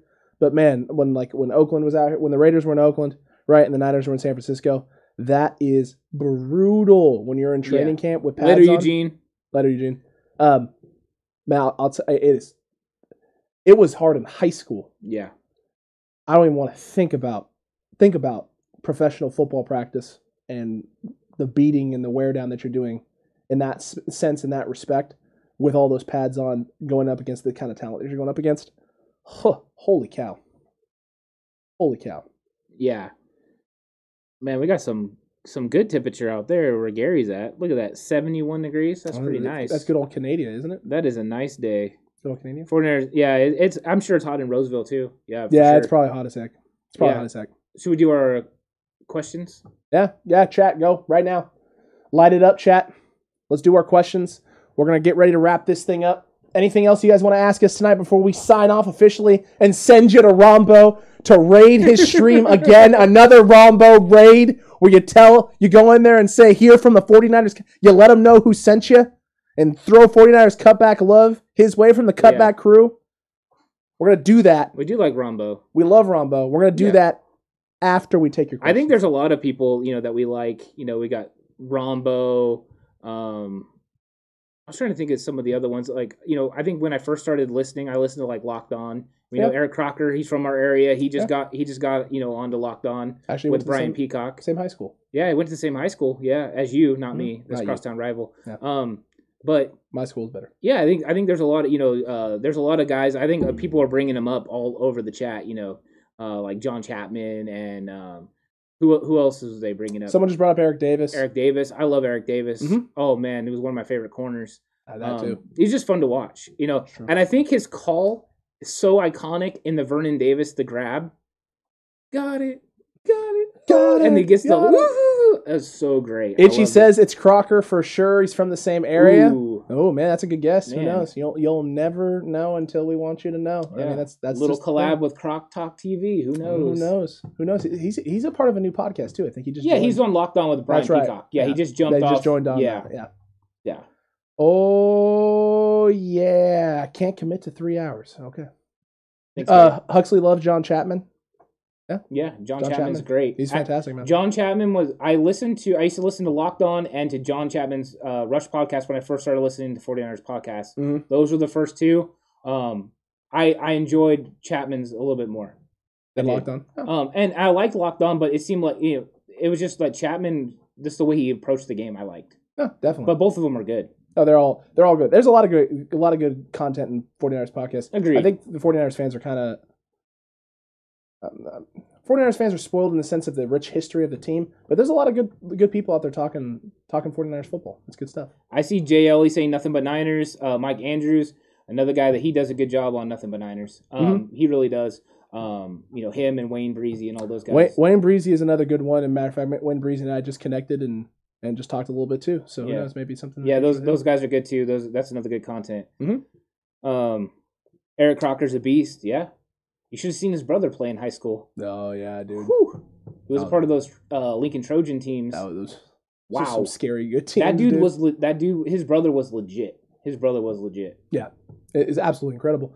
Uh, I won an Aiyuk jersey from Chapman. Tommy, congratulations! You That is awesome. that's pretty cool. Yeah, that's Chapman does a good job with the giveaways. He does. Yeah, He does. hundred percent. Woo! Eric Davis. Yeah, the the way he made the sound, woo, it was freaking That great. was a great call. One of my favorite calls. yeah. That and anything with Starkey with, oh, what a bonanza! I love the What what, a a, what a bonanza. bonanza! I, I love forgot. those. Forgot the what a bonanza. Um, No, it's it's good stuff. You guys make all the other podcasts boring, Gary. Thank we- you, we Gary. love you, man. We love you, Gary. Yeah, Gary is awesome. What are you guys looking most forward to this season? I I mean I I'm I hate to quit harping on this, but full healthy 100% roster week one. That means a healthy Jalen Hurd, a healthy D Ford. I was gonna say there has to be someone specifically. I, I think those two guys. I, I think those are the two I'm I mostly want to see healthy. Um, Jalen Hurd because you know how I feel about him, and D Ford because I know how elite that pass rush will be if he's healthy. The the thing I'm most excited for is the reclaiming of the NFC West. Yeah, I'm looking forward to seeing the Niners do what they need to do against the rest of the NFC West and reestablish themselves as the cream of the crop in the NFC West. I think all of those games are going to be entertaining for the most part. I think a few of them will be ugly in terms of like blowout wins for the Niners, but I think a lot of them are going to be really, really good and Mhm. solid and fun games to watch. Uh, I'm just looking forward to seeing Kyle do his thing, Jimmy do his thing, a healthy O line, a healthy D line, and I mean, in all honesty, Fred Warner solidifying himself as not just the best linebacker in football, one of the best players in football. Yeah. I think I think he's I think he's gonna do that. I think this defense is gonna take a step forward. Mhm. Um, but I mean, just week one, that excitement that we're gonna feel, just knowing that they're back on the field, and then the other game too against Green Bay when the the stadium's full again. Um, I think those are gonna be big. Oh, okay. Hey now, Hey now, hey now, I like that Gary said winning the Super Bowl. I like that. Gary, I agree with you 100. percent Right, right now, Yeah, lock it up, lock it up. Uh, man, I'll tell you what, there's a lot of fun tonight. Uh, this was a good time. Uh, I enjoyed it. It was good to be back. 100%. It was nice having a little time to just kind of catch our breath and recharge our batteries and kind of just set the plan in motion for what's next coming up for this channel because we're very, very quickly coming up to a thousand subs. Uh, and we appreciate all of you, every single one of you who is commenting every day, sharing the videos, liking the videos, subscribing, all of that. Yeah. Cutback crew, you are phenomenal. Um, this growth, everything that this channel has been able to do so far, can't happen without you. So thank you. Keep on sharing. Keep on helping us push to get there. Um, you're all a part of this just as much as we are, and, and we appreciate everything that you've done for us. And we're going to keep pumping out high quality, great content for as long as we possibly can, and as long as you'll let us. Yeah, and and you know what's awesome is that we're becoming co- like a family. All of us have our own little you know things and our opinions, but we all have an agreement that we want the 49ers to be great. The conversations are awesome. And just the way that we are kind of getting to know each other's personalities, not only people getting to know our personalities, but us getting to know their personalities, is there's a lot of cool people that are 49ers fans. And I love the interaction. I think that's my favorite thing is the interaction with other 49er fans talking about 49ers football. Um, I, I, it's what I look forward to. I mean, you know, what I mean, I, I'll, leave a party like I did today to come and do, you know, a live stream because it's that important and it's that much fun, and I love it. And I love all the good stuff that we've been getting. That the comments have been great. Always good questions. Um, it's so much fun. It is. It is a lot of fun. It's always a good time. Um, man, I'll tell you what. Good to be back. Good to be back in studio. Good to be back here with the black. Back, back with the black. Mm-hmm. Gary, it's your Back in favorite. black. It's your favorite in the whole wide world. Um, and now we just need to get that chair filled and get Horse back in here, and uh, everything will be right as sunshine and rain. It'll be wonderful and glorious. Whew, man, Ant. It's about that time, my friend. Yeah, and you know what? Have fun with the Rombo raid. Enjoy Oh, that. That's true. We got a Rombo. Yes. Hold We- on. Hold on. Hold on. You gonna put it in the chat? Raid 'em. Yeah. Rate them, chat. En- enjoy it. I would like to say to everyone, thank you for being here. We really appreciate it. You guys are by far the best, um, bar none. And bar none, William Floyd, by the way, had to go there. Um, I did see someone ask about Tim Harris. We'll have to hit that on another episode. Sorry if we missed any questions. If you have any other questions, hit us up. You can find us on Twitter, Facebook, or Instagram. We're there. Um, we're also always posting content. Make sure you join the conversation. And with that being said, Alex, you know what time it is? Let's chalk another one up. Mm-hmm. Unfortunately, we ran out of time for Rosen again. Oh, we ran out, we always run out of time for Rosen. Yeah. But hey, you know what's all right. Let Rombo know what's up. 49ers cut back sent you.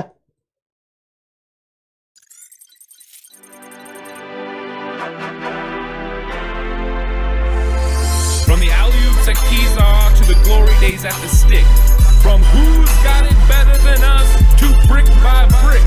It's always the 49ers way, from off-season to game day. Yeah, we talk that. It's the 49ers cutback.